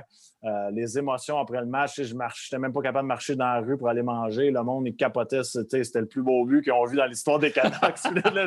Calmez-vous, c'est un rebound, c'est 1-0, c'est un gros but si on gagne la coupe. on, là, ça a redescendu. On est allé à Boston, on a perdu. On arrive à Vancouver, puis on était, on, était prêts. Le match numéro 7 chez nous. Comme de fait, on commence le match, on a des chances de marquer. Les Sidden, euh, ils frappent un poteau. Euh, là, je me dis, ah, il me semble que ça fait longtemps qu'on a des chances, puis ça ne rentre pas. Puis comme de fait, ben, Patrice euh, compte, compte premier but de la game, puis on n'a plus, plus vraiment rien fait après ça la suite après Vancouver, parce que tu as joué quand même, euh, je pense, à deux ans complètes à Vancouver. Ensuite, tu as été euh, signé un contrat à Saint-Louis. Euh, Saint-Louis, as-tu gardé un bon souvenir? Y a-tu des joueurs là-bas? Tu sais, que tu as joué avec Tarasenko pour nous autres, qui est quand même un, phénomène, un gars qui a un shot incroyable. Malheureusement, il est blessé souvent les dernières années. Qu'est-ce que tu retiens de ton passage à Saint-Louis, Max? Ben, moi, c'était ma décision. Hein. C'était la première fois que j'étais agent libre. Euh, j'avais été surpris du nombre d'appels que j'avais eu. Puis, je ne m'attendais pas, mettons, le 1er juillet, à avoir à prendre une décision. Moi, je me disais, ah, ben, Max, euh, tu vas avoir une coupe d'appels, mais tu vas sûrement avoir juste une équipe qui vont vouloir te signer. Puis, euh, j'ai dû prendre une décision là, à la fin, dans les deux, trois dernières minutes, entre deux clubs. que je me disais, les deux, j'aimais ça, puis j'avais le goût d'y aller. Si je me rappelle, c'était New Jersey. Puis là, j'ai dit, ah, je vais où?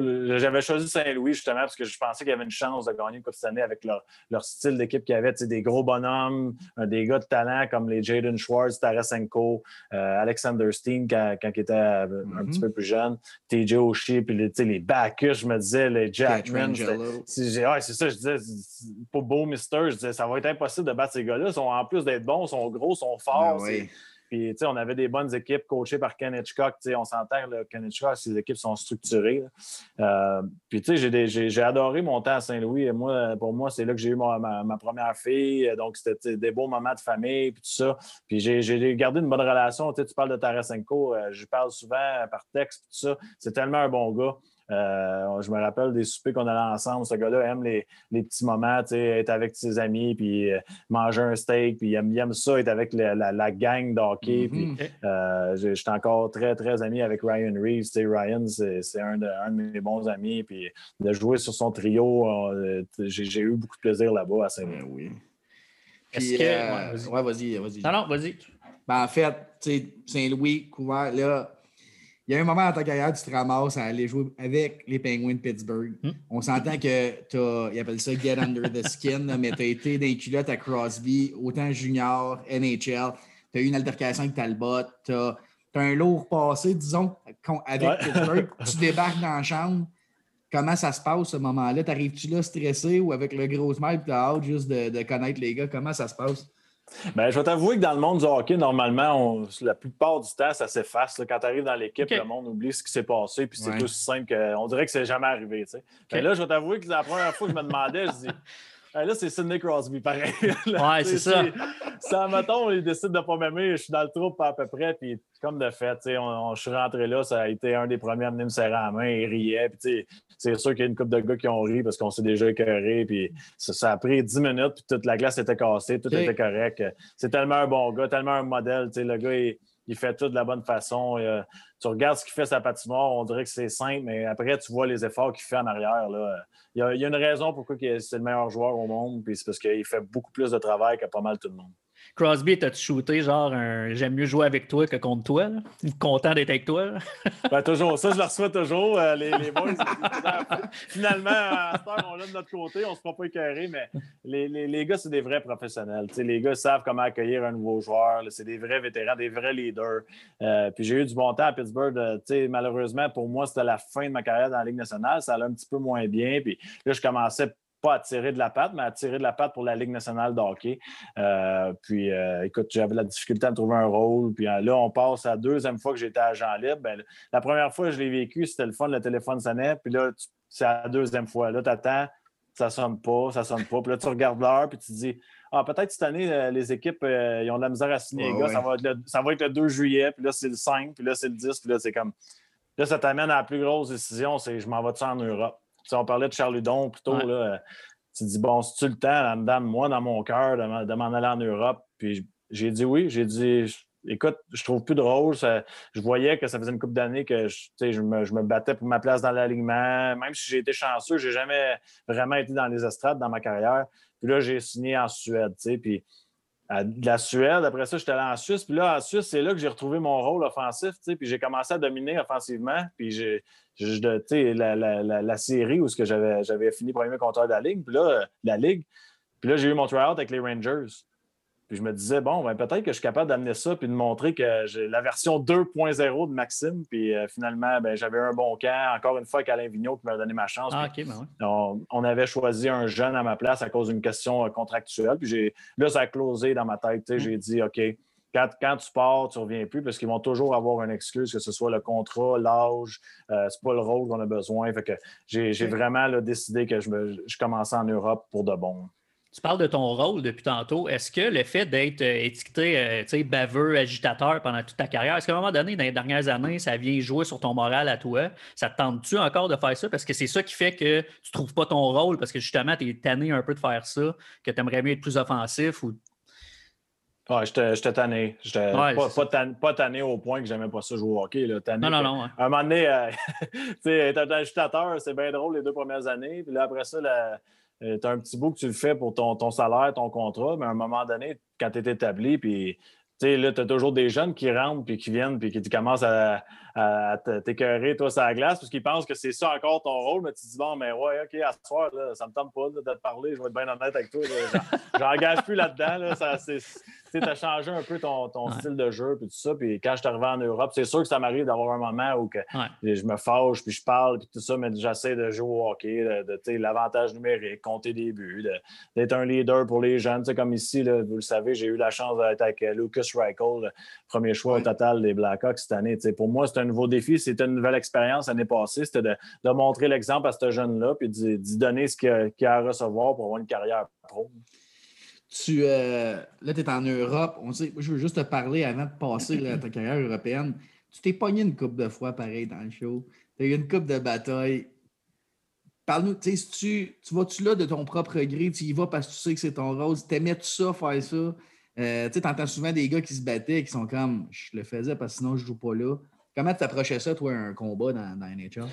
Ben moi, c'était vraiment une question de, timing. Euh, si tu me demandes si j'ai peur de me battre, non, euh, ça ne me dérange pas. Moi, j'avais plus peur du résultat. De, si je vais là, je mange une volée, puis on perd la game à cause de ça, puis les fans ils disent ben, j'ai changé le momentum, ou, ou, de perdre le combat devant tout le monde. Ça, ça c'était plus dans ma tête que, me battre. Parce que si tu me parles de me battre, quand j'ai commencé à Hamilton, je me suis cassé le nez souvent, puis j'en ai mangé des bonnes volées. Là, puis j'y retournais toujours parce que je savais que je voulais tout montrer pour être rappelé dans la ligne nationale. Euh, j'en ai eu des combats. Je peux, je peux te dire que je suis un bagarreur? Non, je ne donnerai, donnerai, jamais une grosse, euh, une grosse dégelée à quelqu'un, ça c'est sûr et certain, mais je suis capable de me défendre. J'ai fait de la boxe, j'ai fait tout ça, de, comment bien, bien me positionner, me protéger. Ça, c'est sûr et certain. j'aurais été capable de juste y aller pour me protéger. C'est oui, ça.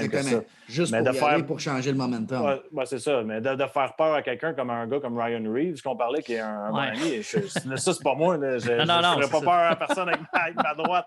Je vais te le dire tout de suite. Là, mais... Il n'y a pas grand monde qui fait peur à Ryan Reeves, d'après moi. Non, mais tu comprends. ah ouais. C'est tout simple que ben ça. Puis à un moment donné, ça devient une une question. Oui, il y a des gens qui aiment ça, il y a des gens qui n'aiment pas ça. Puis moi, à la fin, je, faisais les affaires pour moi et ma carrière. Je savais aussi, euh, ça, on n'en parle pas souvent, mais je savais aussi qu'un gars comme moi, j'étais à un coup de point d'une blessure de ne pas avoir un contrat. Mm-hmm. Quand il te reste deux mois de contrat, tu te dis si je me bats, puis le gars, il me donne une commotion, puis je ne me trouve plus de contrat, ça te joue dans la tête. Ben c'est pas, pas aussi simple que ça.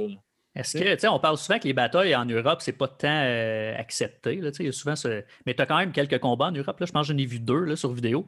Euh, puis ce que j'ai remarqué dans la vidéo, c'est que même si c'est pas accepté en Europe, tout le monde dans les estrades en Europe sont debout, là, puis ça crie, puis ça cheer. Puis, fait tu sais, j'étais comme, OK, c'est pas accepté, mais le monde aime ça pareil. Là, fait comment ça se passe, les combats là-bas? T'as-tu juste un 5 aussi? Je suis même pas au courant de la règle, en fait, là-bas. Ben, tu es sorti du match, puis euh, je pense que si tu te bats une deuxième fois, tu as une suspension la, fois d'après. Euh, c'est très rare. Hein. Ça, arrive vraiment une fois par année, une fois par deux ans, par joueur. Un gars comme moi, été en Europe quoi, six ans, je me suis peut-être battu trois fois. Ça ne fait pas partie de la, game. Puis, euh, mais le hockey est beau pareil. La grande glace, ça patine, il y a beaucoup de talent. Les, les fans, les, les partisans aiment ça. Euh, c'est du beau hockey. Puis, tu sais, il y, a une chose que j'ai remarqué, si on parle souvent des. Est-ce qu'il va y avoir plus de coups à l'eau? Est-ce qu'il va y avoir plus de choses comme ça à cause que le, le gars, il se bat pas? Mais c'est pas vrai. Tu sais, j'ai pas vu vraiment de coups l'eau en Suisse, en Suède, puis non plus en Allemagne. Ça arrive de temps en temps, comme dans tous les sports, qu'il y a, un, geste mal placé, puis un, mauvais timing, puis une blessure. Mais ça ne change pas la game où tu vois que les gars, ils se donnent des coups de bâton plus forts, ou il y a plus de cross-check à cause qu'il n'y a pas de bagarre. Ça, je ne l'ai pas vu ici, en tout cas. Là, ça fait déjà, je pense, c'est cinq ans que tu es en Europe. Euh, ta carrière va quand même bon train. On check tes stats, tu produis, tout ça. Est-ce que tu veux euh, encore jouer longtemps? Est-ce que c'est d'un plan de jouer plusieurs années encore? Non, pas. on ne jouera pas trop longtemps encore. Puis, euh, tu sais, moi, j'ai trois enfants. Euh, ça, fait, ça fait longtemps qu'on est parti. Puis, je regarde ça. moi, je suis parti à 14 ans pour le cas de la Madeleine, Midget 3. j'ai joué à Montréal, oui, mais ça, a été quand même cool parce qu'une grande partie là-dessus, j'ai été à Hamilton. Après ça, quand j'ai commencé à m'installer à Montréal, j'ai été changé à Anaheim. Après ça, en Europe. Donc, à un moment donné, tu te dis, je veux montrer à mes enfants c'est quoi vivre au Québec. Je veux, je veux, je veux la stabilité. On est bien, la famille, puis tout ça. Puis euh, là, là, OK, à un moment donné, je me considère chanceux d'avoir vécu tout ce que j'ai vécu. Est-ce que je pourrais ben, faire tous les sacrifices que je faisais quand j'avais 25 ans puis jouer jusqu'à 40 ans? 100% je, suis un gars en forme. Je n'ai pas eu de blessures très, très graves qui m'ont ralenti. Mais est-ce que ça me tente? Mais ben là, c'est une autre question. tu as parlé de temps en temps à Poche Bleue, tu as parlé que des, des, DG ou des gens qui t'appelaient pour dire Hey, tel gars, euh, c'est sûrement que c'est arrivé avec euh, Reichel, j'imagine. Euh, As-tu une ambition de peut-être travailler dans le monde du hockey plus tard ou c'est vraiment tu veux tourner famille puis euh, on lâche le hockey? Ah, je ne sais pas, je vais t'avouer, j'ai pas l'intention de, m'en aller sur la route et d'être recruteur et ces choses-là. Ça, c'est sûr et certain. Je veux une stabilité. J'adore le hockey. Je vais, regarder tous les matchs, je le sais quand je vais avoir le temps. Euh, mais de, là à commencer à voyager puis de, de tout ça. En tout cas, pas dans les prochaines années. Ça, c'est. Je pense pas, parce que justement, je veux, je veux être calme, je veux être relax, je veux, je veux relaxer, je veux passer beaucoup de temps avec mes enfants. Puis on verra. On verra. On s'entend que dans le monde du hockey, tu as toujours. Euh, euh, une surprise, il y a quelqu'un qui t'appelle, puis là, tu dis Ah, ben, peut-être je vais l'essayer, puis finalement, tu aimes ça. Parce que, tu sais, avec les carrières que, les carrières qu'on a, on, on, connaît tout le monde dans le monde du hockey. Euh, on verra, on verra ce, ce qui va arriver. Vous avez, euh, vous avez, toi et Guillaume, un très, très beau projet avec la poche bleue. Là. Euh, ça, a un succès fou au Québec. Euh, je pense que ça, ça doit sans te sécuriser, mais ça te donne un après-carrière aussi en t'en ici. Tu vas rester, tu vas baigner dans le monde du hockey, parler avec les gars de hockey. est-ce que ça, est-ce que ce projet-là t'aide à, à peut-être penser à tirer à plug ou la décision t'est déjà faite?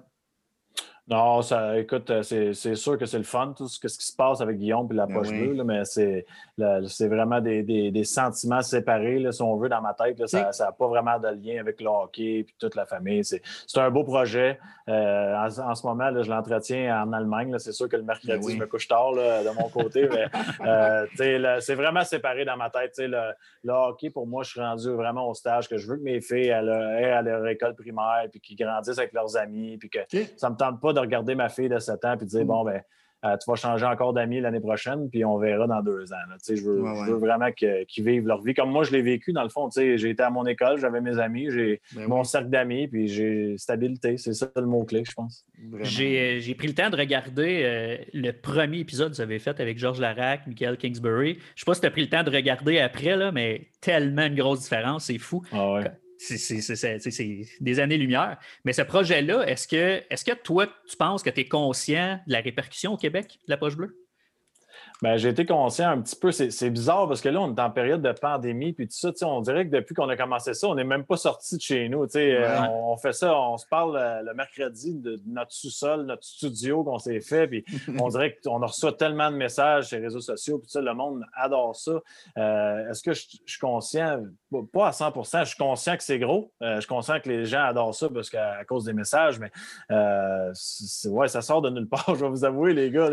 je, me rappelle, je peux vous le dire en détail, j'étais chez nous, euh, je prenais un verre de vin blanc, je pense, j'étais relax, euh, on avait soupé, puis Guillaume, il me texte, là, on fait ça un live Instagram? Il sait que je déteste ça. J'avais jamais fait un live Instagram de ma vie avant qu'il me texte ça. là, ce soir-là, euh, on s'entend, on n'avait rien à faire, ça faisait longtemps. Puis là, ah ouais, on va en faire un. Puis là, on reçoit le texte, il faut vous refacer ça demain. OK, on en refait un demain. Puis là, la crowd, ça doublait à chaque fois. Tu sais, là, on a dit, bon, on a essayé sur YouTube. là, on a essayé ça. Je connais, tu sais, tu parles d'une des premiers épisodes. On ne connaissait rien là-dedans. Moi, j'avais jamais ouvert une caméra sur mon, téléphone euh, sur Zoom. Je ne savais pas comment ça ah fonctionnait. Euh, on n'avait même pas de notes. On, se préparait, on parlait avec notre feeling, nos sentiments, nos émotions. Puis, écoute, depuis ce temps-là, à chaque jour, on trouve un moyen de s'améliorer. Puis on a, on a beaucoup de fun aussi. Comme vous autres, je suis sûr que vous avez ben beaucoup de fun ensemble. Bien, certainement. Puis, tu sais, c'est un peu le même principe quand, quand vous nous avez reçus. Puis, on, tient vraiment à vous remercier pour ça parce que pour nous autres, on a eu beaucoup de répercussions de gens qui nous ont, euh, qui nous ont reparlé de notre passage à Poche Bleue. Le polo à GF a fait jaser pas mal. Euh, Guillaume, Guillaume tu sais, qui est plus. Euh, il est tannant, tu sais, il fait ses jokes. Puis moi, j'aime ça parce que ce côté-là, moi, je me rejoins Guillaume, GF, tu sais, tu vas être plus sérieux puis prendre le, pas de recul, ça, c'est GF. oui, on, moi, on n'en manque pas un. Euh, votre contenu, il est excellent. Si jamais quelqu'un qui n'a pas écouté euh, La Poche Bleue encore, allez écouter ça, c'est incroyable. Moi, ce que je veux savoir par rapport à ça, c'est toi et Guillaume, si on parle, je sais que vous avez joué ensemble, vous étiez proches, mais dans la vie de tous les jours, sauf La Poche Bleue, c'est quoi votre relation? Ah, ben on écoute, c'est ça, c'est ça que je voulais dire tantôt, c'est qu'on je ne l'ai pas vu souvent dans les dernières années parce que je ne suis pas là. moi, je reviens l'été, euh, je reviens 6 à 8 semaines, puis là-dessus, je vais en vacances deux semaines. Fait que ben je, le vois, je le vois quand je peux, au golf, euh, un barbecue, euh, une petite journée piscine avec les filles, puis tout ça j'ai pas eu la chance de, le, de dire je vois Guillaume à tous les jours. Puis je sais que ça va être ça parce que là, avec notre projet, mais Guillaume, c'est une relation très, très sérieuse. C'est particulier comme relation parce que tu commences dans la Ligue nationale avec le Canadien de Montréal, puis tu regardes à gauche, puis c'est lui ton partenaire. C'est avec lui que tu t'en vas, puis que tu vas faire tes premiers pas. Fait que ça crée un lien là, assez intense, ça crée un lien, un respect. Euh, les, on a toujours été ensemble, on a tout fait ensemble, on a commencé nos carrières, nos vies qu'on a, c'est à cause de ça.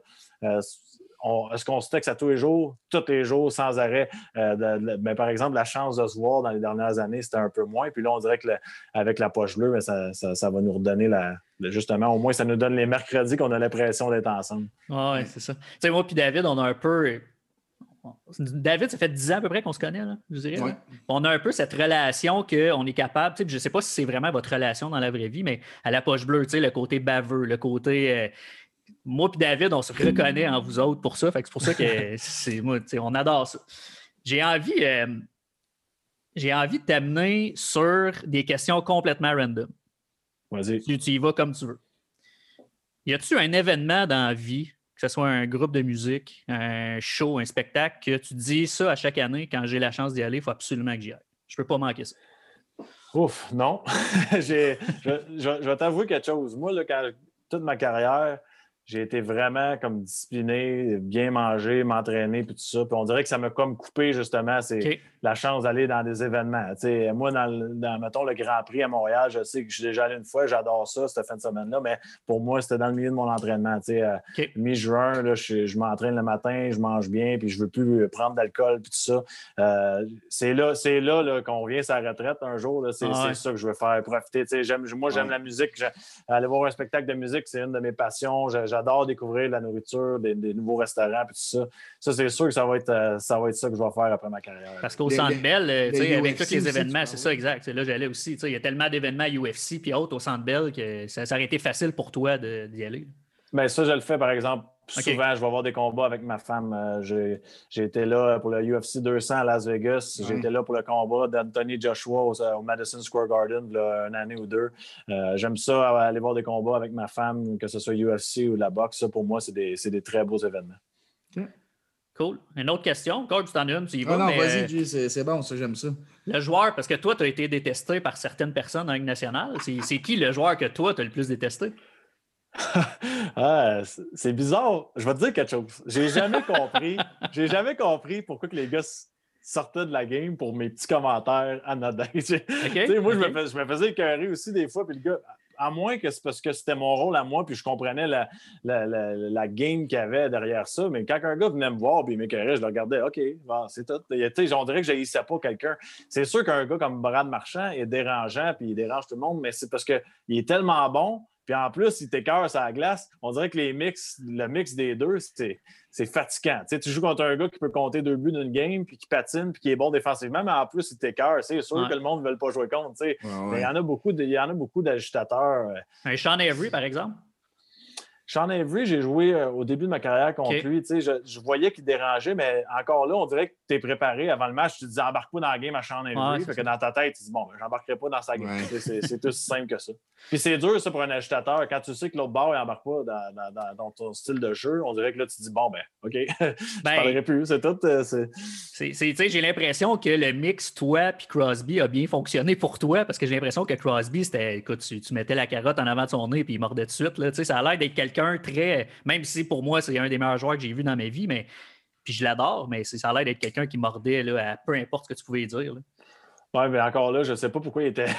il mordait à toutes mes affaires. Puis je pense que ça part du junior. Ben Tu sais, oui. Peut-être qu'à un, à un jeune âge, en partant, on s'est, ouais. créé une certaine rivalité. Puis euh, euh, ça, ça doit être juste à cause de ça. C'est une question de patience. Hey, j'en- ai une, je viens de te passer à une, mais moi, je voudrais que tu me dises ton plus beau but que tu as scoré. Tu sais, celui là que tu te dis, c'est lui, là. Sans être le plus important, celui que tu es fier en. en- Euh, le plus beau but.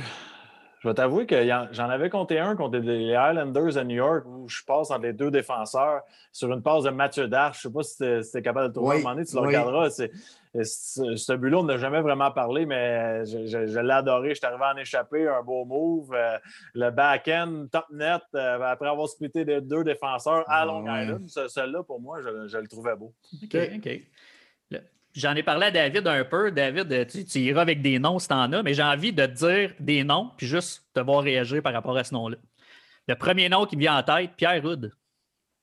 Ah, ben oui, mais ça, ça c'est des gens qui marquent euh, no- notre enfance. On parle de partisans, puis de, de parler de hockey, de tout ça. tu sais. On dirait que c'est des. genre, on avait parlé avec Chantal Maccabé quand elle était venue à notre show, justement. C'est qu'on- ces gens-là, on dirait qu'ils sont avec nous tous les soirs. tu sais. On, on entend parler de Ouais. hockey, on, on les voit à la télévision, puis tout ça. Puis sans les connaître, on a l'impression de, de- de connaître. Puis un mot qui me vient en tête, c'est lui, c'est le respect. On dirait tout le temps qu'il respecte tout le monde dans sa façon de se comporter. OK. Mike Commissarek. Ah, le- ça, c'est le gars qui aurait dû rester à Montréal. C'est- Ouais. Vrai, je le vois. Ben, tu sais, Ah. c'était moi, j'étais tel- c'était tellement un bon coéquipier. Je l'avais adoré. euh, il a toujours été correct avec moi. Puis, euh, tu sais, c'est un, c'est un gars là, très intelligent, là, Mike Commissarek, là, euh, dans sa façon de se comporter. Je le voyais à un moment donné comme un des futurs capitaines du Canadien. Tu sais, puis Je pense qu'il y a beaucoup de monde qui le voyait comme ça. Ça allait bien avec Markov. Euh, il a décidé, je ne me trompe pas, là, d'aller à Toronto euh, dans ce temps-là. L'argent, je pense, là, qu'il a, qu'il a décidé, il a décidé de prendre l'argent, j'ai l'impression. Ben, je ne sais pas s'il y aurait eu peut-être la même affaire à Montréal ou non. Euh, ça, c'est pas important pour moi, Mhm. mais le fait qu'il y avait une situation parfaite à Montréal, je pense que Ouais. euh, je suis certain qu'une d'une certaine façon, il doit le, d'une certaine façon, il doit le regretter. Avoir des regrets, ouais. André Markov. Ah, ben, moi, un autre, encore un autre. Moi, j'ai des re- relations, on dirait, euh, spéciales. Tu sais, Andrew s'entraînait au même gym que moi l'été avec Scott Livingston, qui est l'ancien euh, préparateur physique du Canadien, qui maintenant il a sa, sa business euh, seul là, à Montréal euh, avec sa femme. Puis, euh, écoute, j'allais m'entraîner au gym le matin, puis je le voyais dans un, un environnement plus décontracté. Tu sais, le matin avec un café, l'été, euh, au mois de juillet, là, mettons que c'est pas la même pression. Puis, euh, c'est un, c'est un gars qui a été super correct avec moi. Il parle pas beaucoup, euh, mais c'est un gars qui est capable d'une fois de temps en temps là, de, de- de blaguer et de s'amuser. Hey, j'en ai une. Tu m'as fait réfléchir, mais moi, ce que je veux savoir, puis je me suis toujours posé cette question-là, puis tu as été là. Crosby, Malkin, ensemble. Ouais, Un, c'est bon, ça. Crosby se blesse, Malkin devient dominant. Malkin est blessé, Crosby devient by far le meilleur joueur de la ligue, même s'il l'est probablement déjà. Les deux, quand ils sont là, c'est quoi la dynamique? Ah, c'est très bon. Les gars s'entendent super bien. Euh, mais d'avoir de les voir embarquer sur la patinoire un après l'autre, je me dis, l'autre équipe, ça doit être stressant pas à peu près. Puis je l'ai fait, j'ai joué contre. Euh, mais pour les gars, de, les, mettons les deux premières paires de défenseurs, tu n'as pas, de, pas de répit. C'est Crosby qui embarque, puis après ça, tu as Malkin. Pense-y. Ah c'est pour ça qu'ils ont ah gagné des Coupes Stanley, parce que euh, non seulement c'est des gars qui sont très, très talentueux, c'est des gars qui sont durs à jouer. Crosby et Malkin sont forts physiquement. C'est pas tu fais pas juste le tasser parce qu'un soir, tu es plus gros que lui. C'est pas le même. C'est pas juste des skills. C'est pas juste ben non, c'est ça. C'est des gars pesants, c'est des gars intenses, puis c'est pas facile de jouer contre ces gars-là. Ouais. Je reviens avec mes noms, moi. Josh Georges. Ah, un, gars qui était prêt à tout faire pour l'équipe. Un gars qui bloque des lancers, un bon joueur d'équipe.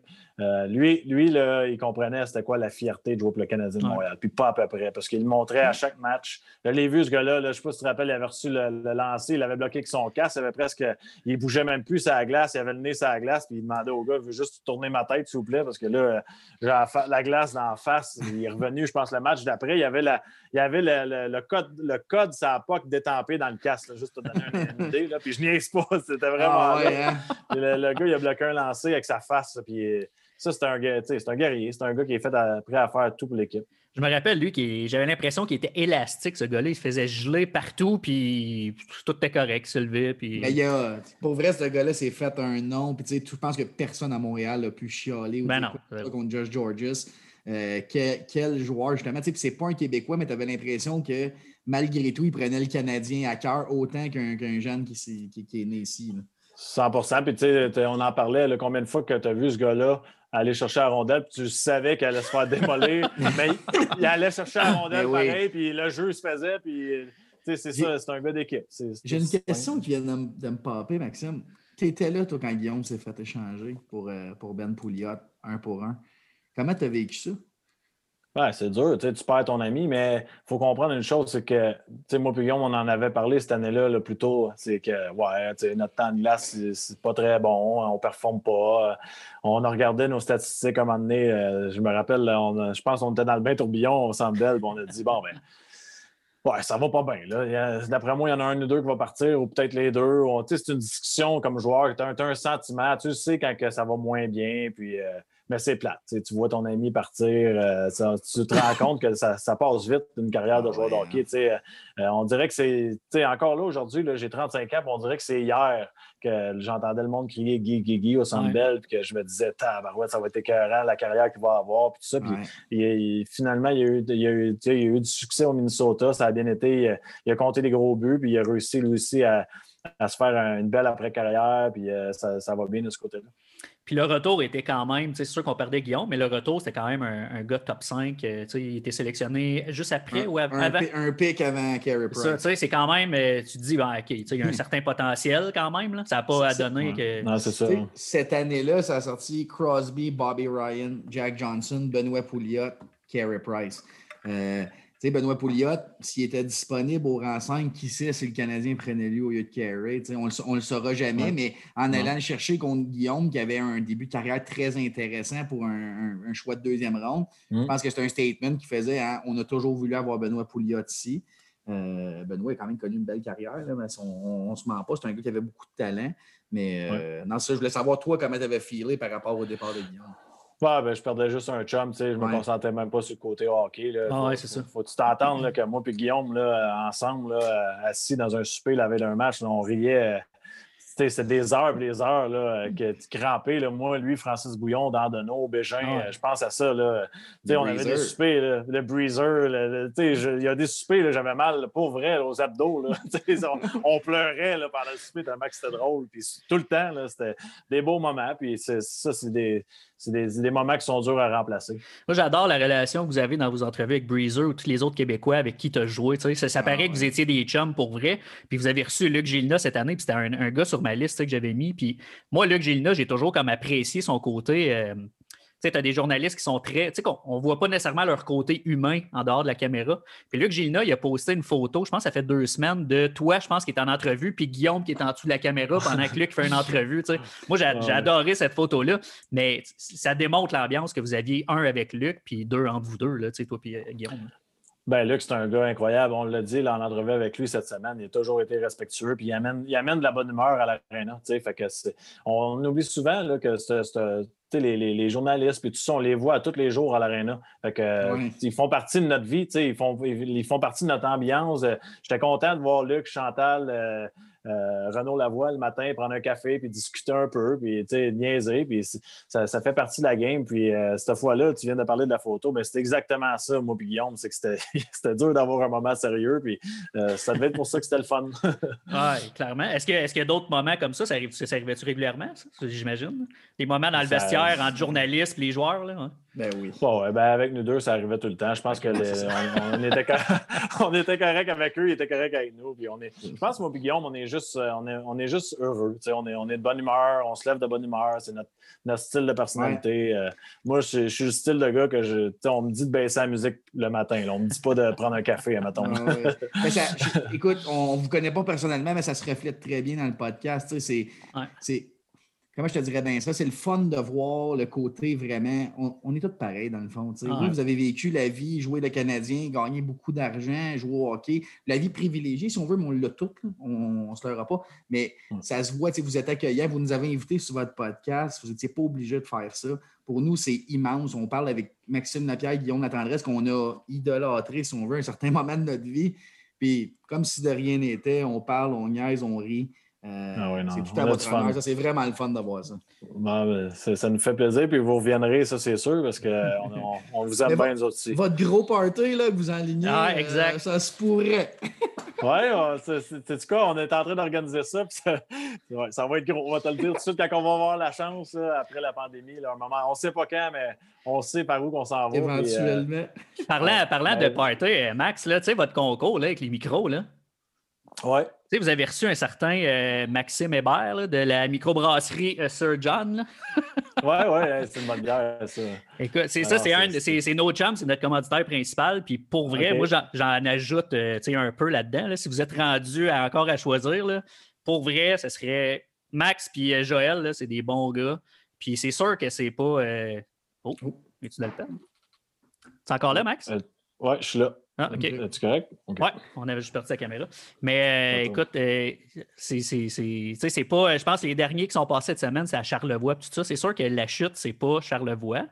On te perd encore. Ah, T'es là, OK. Ce sera pas long. J'ai reçu un appel, je vais juste la, la déliter. Euh, je ne sais pas si ça va rappeler encore, mais c'est rare, c'est rare, c'est rare à cette heure-là, Noé. C'est vrai que nous, on va te laisser aller après. Ben oui, ben oui, ben oui. Il n'y a, pas, y a, pas, y a pas de stress, c'est mes parents qui m'appellent de Montréal.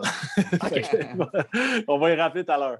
Ah oui, pourquoi pas. Mais tout ça pour dire que si jamais Sir John sont dans vos, euh, dans vos choix finaux, là, pour vrai. On a un parti pris. On a un parti, on a un parti pris solide. OK, on a un parti pris. OK. Beau, beau, beau, beau terrain de golf pas loin, puis les boys sont, sont de party, puis c'est sûr, sûr, sûr que vous seriez bien reçus.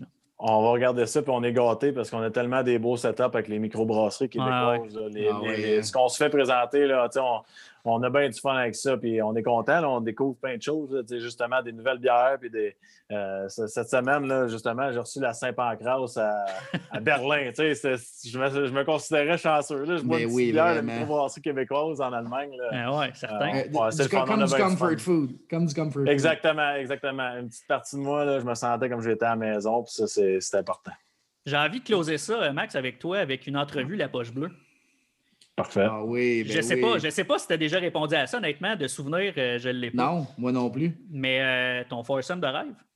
Ah, foursome de rêve. Écoute, euh, moi, un gars comme Tom Brady, il m'impressionne énormément. Céline Dion. moi, je trouve que Céline est, tellement bonne, est tellement. on parle de, quelqu'un dans la vie qui fonce et qui, qui est prêt à tout faire pour accomplir ses, ses rêves. Moi, Céline Dion, c'est incroyable. Guillaume, mais là, j'ai joué à ça avec au golf. Il faut que je me garde une place pour un autre célébrité. Euh, c'est difficile. Il y a tellement de, il y a tellement de personnes. Euh, laisse-moi penser à ça. Laisse-moi penser à ça deux secondes. Je pense que c'est un gars comme Wayne Gretzky que j'ai rencontré juste pour prendre une coupe de photos. Puis tout ça, j'aimerais ça passer une coupe d'heure euh, sur le terrain de golf avec lui. Moi, j'aime ça, ça, que tu dises Tom Brady parce que moi, c'est comme, je te dirais que j'allais en haute estime, Tom Brady. Ouais, ouais, ouais. Non, moi, en fait, c'est que sais, des joueurs comme Crosby, comme Ovechkin, comme, euh, pas Crosby, mais Brady, moi, en fait, je comprends pas des fois qu'on déteste ces joueurs-là, tu sais, parce qu'on ne verra plus jamais ça dans notre vie. Un Brady, là, c'est probablement qu'on ne verra plus jamais ça. Fait que je trouve, moi, j'aime l'aimer parce que je me dis, écoute, j'ai Mm. vu ce gars-là jouer, tu sais. Ouais, non. Euh, bref. Deuxième c'est question. spécial. Ben oui, la deuxième question. Demande de demande d'autographe. d'autographe, ben oui. Ouais, je, vais te, je vais te le mettre en rencontre à la place parce que j'ai Ok. pas demandé un autographe, mais c'était- spécial. J'avais été au Centre Bell voir Lenny Kravitz. Puis, euh, je, me, je me semble que c'était avec Breezer, mais pe- peut-être que c'était quelqu'un d'autre. Mais de mémoire, j'avais réussi à aller en arrière dans, dans la loge, rencontrer Lenny Kravitz avant le show. Euh, il parlait là, 3-4 minutes, puis euh, je- te- le trouvais incroyable d'être assis relax avant son spectacle. Puis je l'avais trouvé tellement bon sur le stage. Là, ce gars-là était un grand talent. Cool. Hey, J'en ai euh, un, Max. attends, j'en ai un, j'en Ah, ai un ben autre là. avant de finir. Une dernière parce que Ben c'est là. trop bonne. Je ne sais pas comment je me suis ramassé là, mais je me suis comme ramassé dans, dans une place. Je n'étais pas supposé euh, d'être là, à Las Vegas au UFC 200 qu'on parlait plus tôt. Ouais. Euh, je me ramasse comme dans le salon des familles où je- parce qu'ils venaient d'ouvrir l'aréna là-bas, c'était nouveau. Puis euh, on me dirige vers la sortie, mais là, c'était pas la sortie. J'étais assis avec les familles, puis, puis ce monde-là, puis j'étais à côté de Conor McGregor, tu sais. Puis là, c'est dans, le temps où ce qui est- tout allait bien. là. Ouais. Et puis là, je regardais, puis j'ai dit, ah, ben moi, je suis pas pour aller demander une photo parce que là, ils vont le savoir que j'ai pas d'affaires là. Fait que j'ai juste resté, j'ai apprécié le moment, j'ai regardé, oui. puis j'ai dit, euh, je, suis chanceux. Puis il y avait un joueur de la NBA, là, je pense que c'est Howard ou euh, Dwight Howard. Dwight Howard. Howard, était- ben oui. il était à côté de moi lui aussi, mais j'ai pas eu comme la chance de demander un autographe parce que j'ai dit, je suis pas supposé être ici, fait que Ah ouais. je vais rester tranquille. Malade. Hey Max, pour vrai, euh, Ah pour ouais. vrai, merci, Merci. beaucoup. Euh, Ça on fait a plaisir, fait quand même euh, quasiment, c'est ça, on a fait Une un- heure et demie quasiment une heure et demie. ouais. c'est- c'est- c'est- Good, good. C'est plus qu'espéré. On savait qu'on allait dépasser parce que, écoute, ta carrière, on aurait pu élaborer sur plusieurs sujets. Je pense qu'on a fait le tour. C'est exactement ce qu'on voulait faire avec toi. Euh, merci, merci pour ton temps. Merci pour l'occasion de nous avoir présenté à Poche Bleue. Puis merci de nous avoir tout déballé ta carrière. Écoute, c'est très apprécié. Ça me fait plaisir, les boys. Merci à vous autres. Puis euh, Puis- bon retour, euh, mec, tu reviennes. On te souhaite la meilleure des chances euh, sur Ouais, ton ouais. après-carrière. Merci, boys. C'est super gentil. Good job. Salut, là. Bye Salut. bye. Merci, Max. Solide entrevue avec Max Lapierre. Le genre d'entrevue que, que- que- que- que- qu'on espérait, en fait. là. Écoute, il nous a donné une heure et demie. C'était- solide. C'était de A à Z. Je pense qu'on a couvert pas mal sa carrière au complet.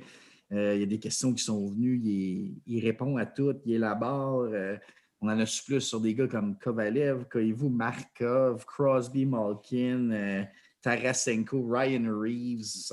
Ouais, ben, tu sais, même les- dans les noms, tu sais, j'ai mis Mike comme Sarek parce que je jouais avec. tu sais, puis J'essaie de trouver des noms avec qui que je jouais et qu'on entend moins parler. Mais Ouais. tu sais, juste qu'ils disent qu'il n'aurait jamais dû quitter Montréal, c'est Ouais. un gros statement. Ouais, c'est un là. statement. Ouais. Puis sa relation avec Kerry qui ont gagné la Coupe Calder. tout ça.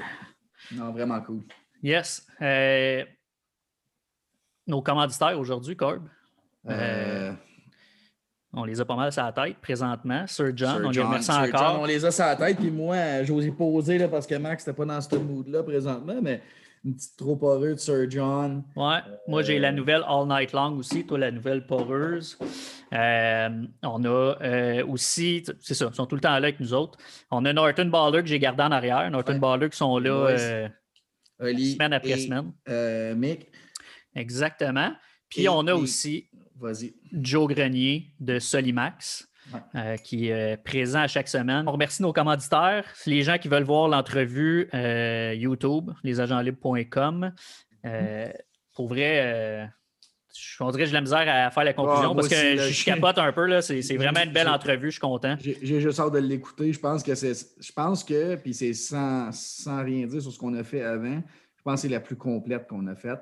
Puis avec Maxime Lapierre, un ancien du Canadien, un ancien de la Ligue nationale, je pense qu'on ne pouvait pas demander mieux. Ouais. Euh, pas surpris que la poche bleue soit numéro un partout dans les podcasts sportifs au Québec. C'est des. En tout cas, je ne peux pas parler pour Guillaume, il ne nous a pas donné ce temps-là, mais j'imagine que ça va arriver un jour. Mais Maxime, Oh ouais. wow, quel homme! Puis, tu sais, il a toujours eu cette petite face un peu cocky sur la glace qu'on se disait, ah, mais pas du tout. là, un gars généreux, tu vois, qui a, qui a du métier, puis qui est ailleurs, puis qu'il apprécie la vie. C'est un- c'est un- une bonne personne, tout simplement. Ouais, J'allais demander aussi, tu sais, euh, ces gars-là, tu sais, puis ils sont tellement généreux puis comprennent le marché de Montréal. Tu sais, j'ai l'impression qu'il s'en fait plus des Québécois comme ça. À Montréal. On dirait que c'est rendu que le, que le Canadien, c'est moins important. Puis que peut-être que je me trompe, parce que ça, a tellement changé le hockey, là, mais euh, ces gars-là, tu le sais, qui aiment vraiment le Canadien, qui aiment les fans, qui veulent être là, puis qui sont prêts à tout. On lui a demandé 45 minutes, tu nous as donné une heure et demie, puis ça n'avait même pas l'air de le déranger. Après, moi, on aurait pu continuer. Corb, euh, on va se remettre de nos émotions. Yes. Bonne fin de journée, puis euh, on se reparle bientôt. Merci à tout le monde d'être là. Oui, merci.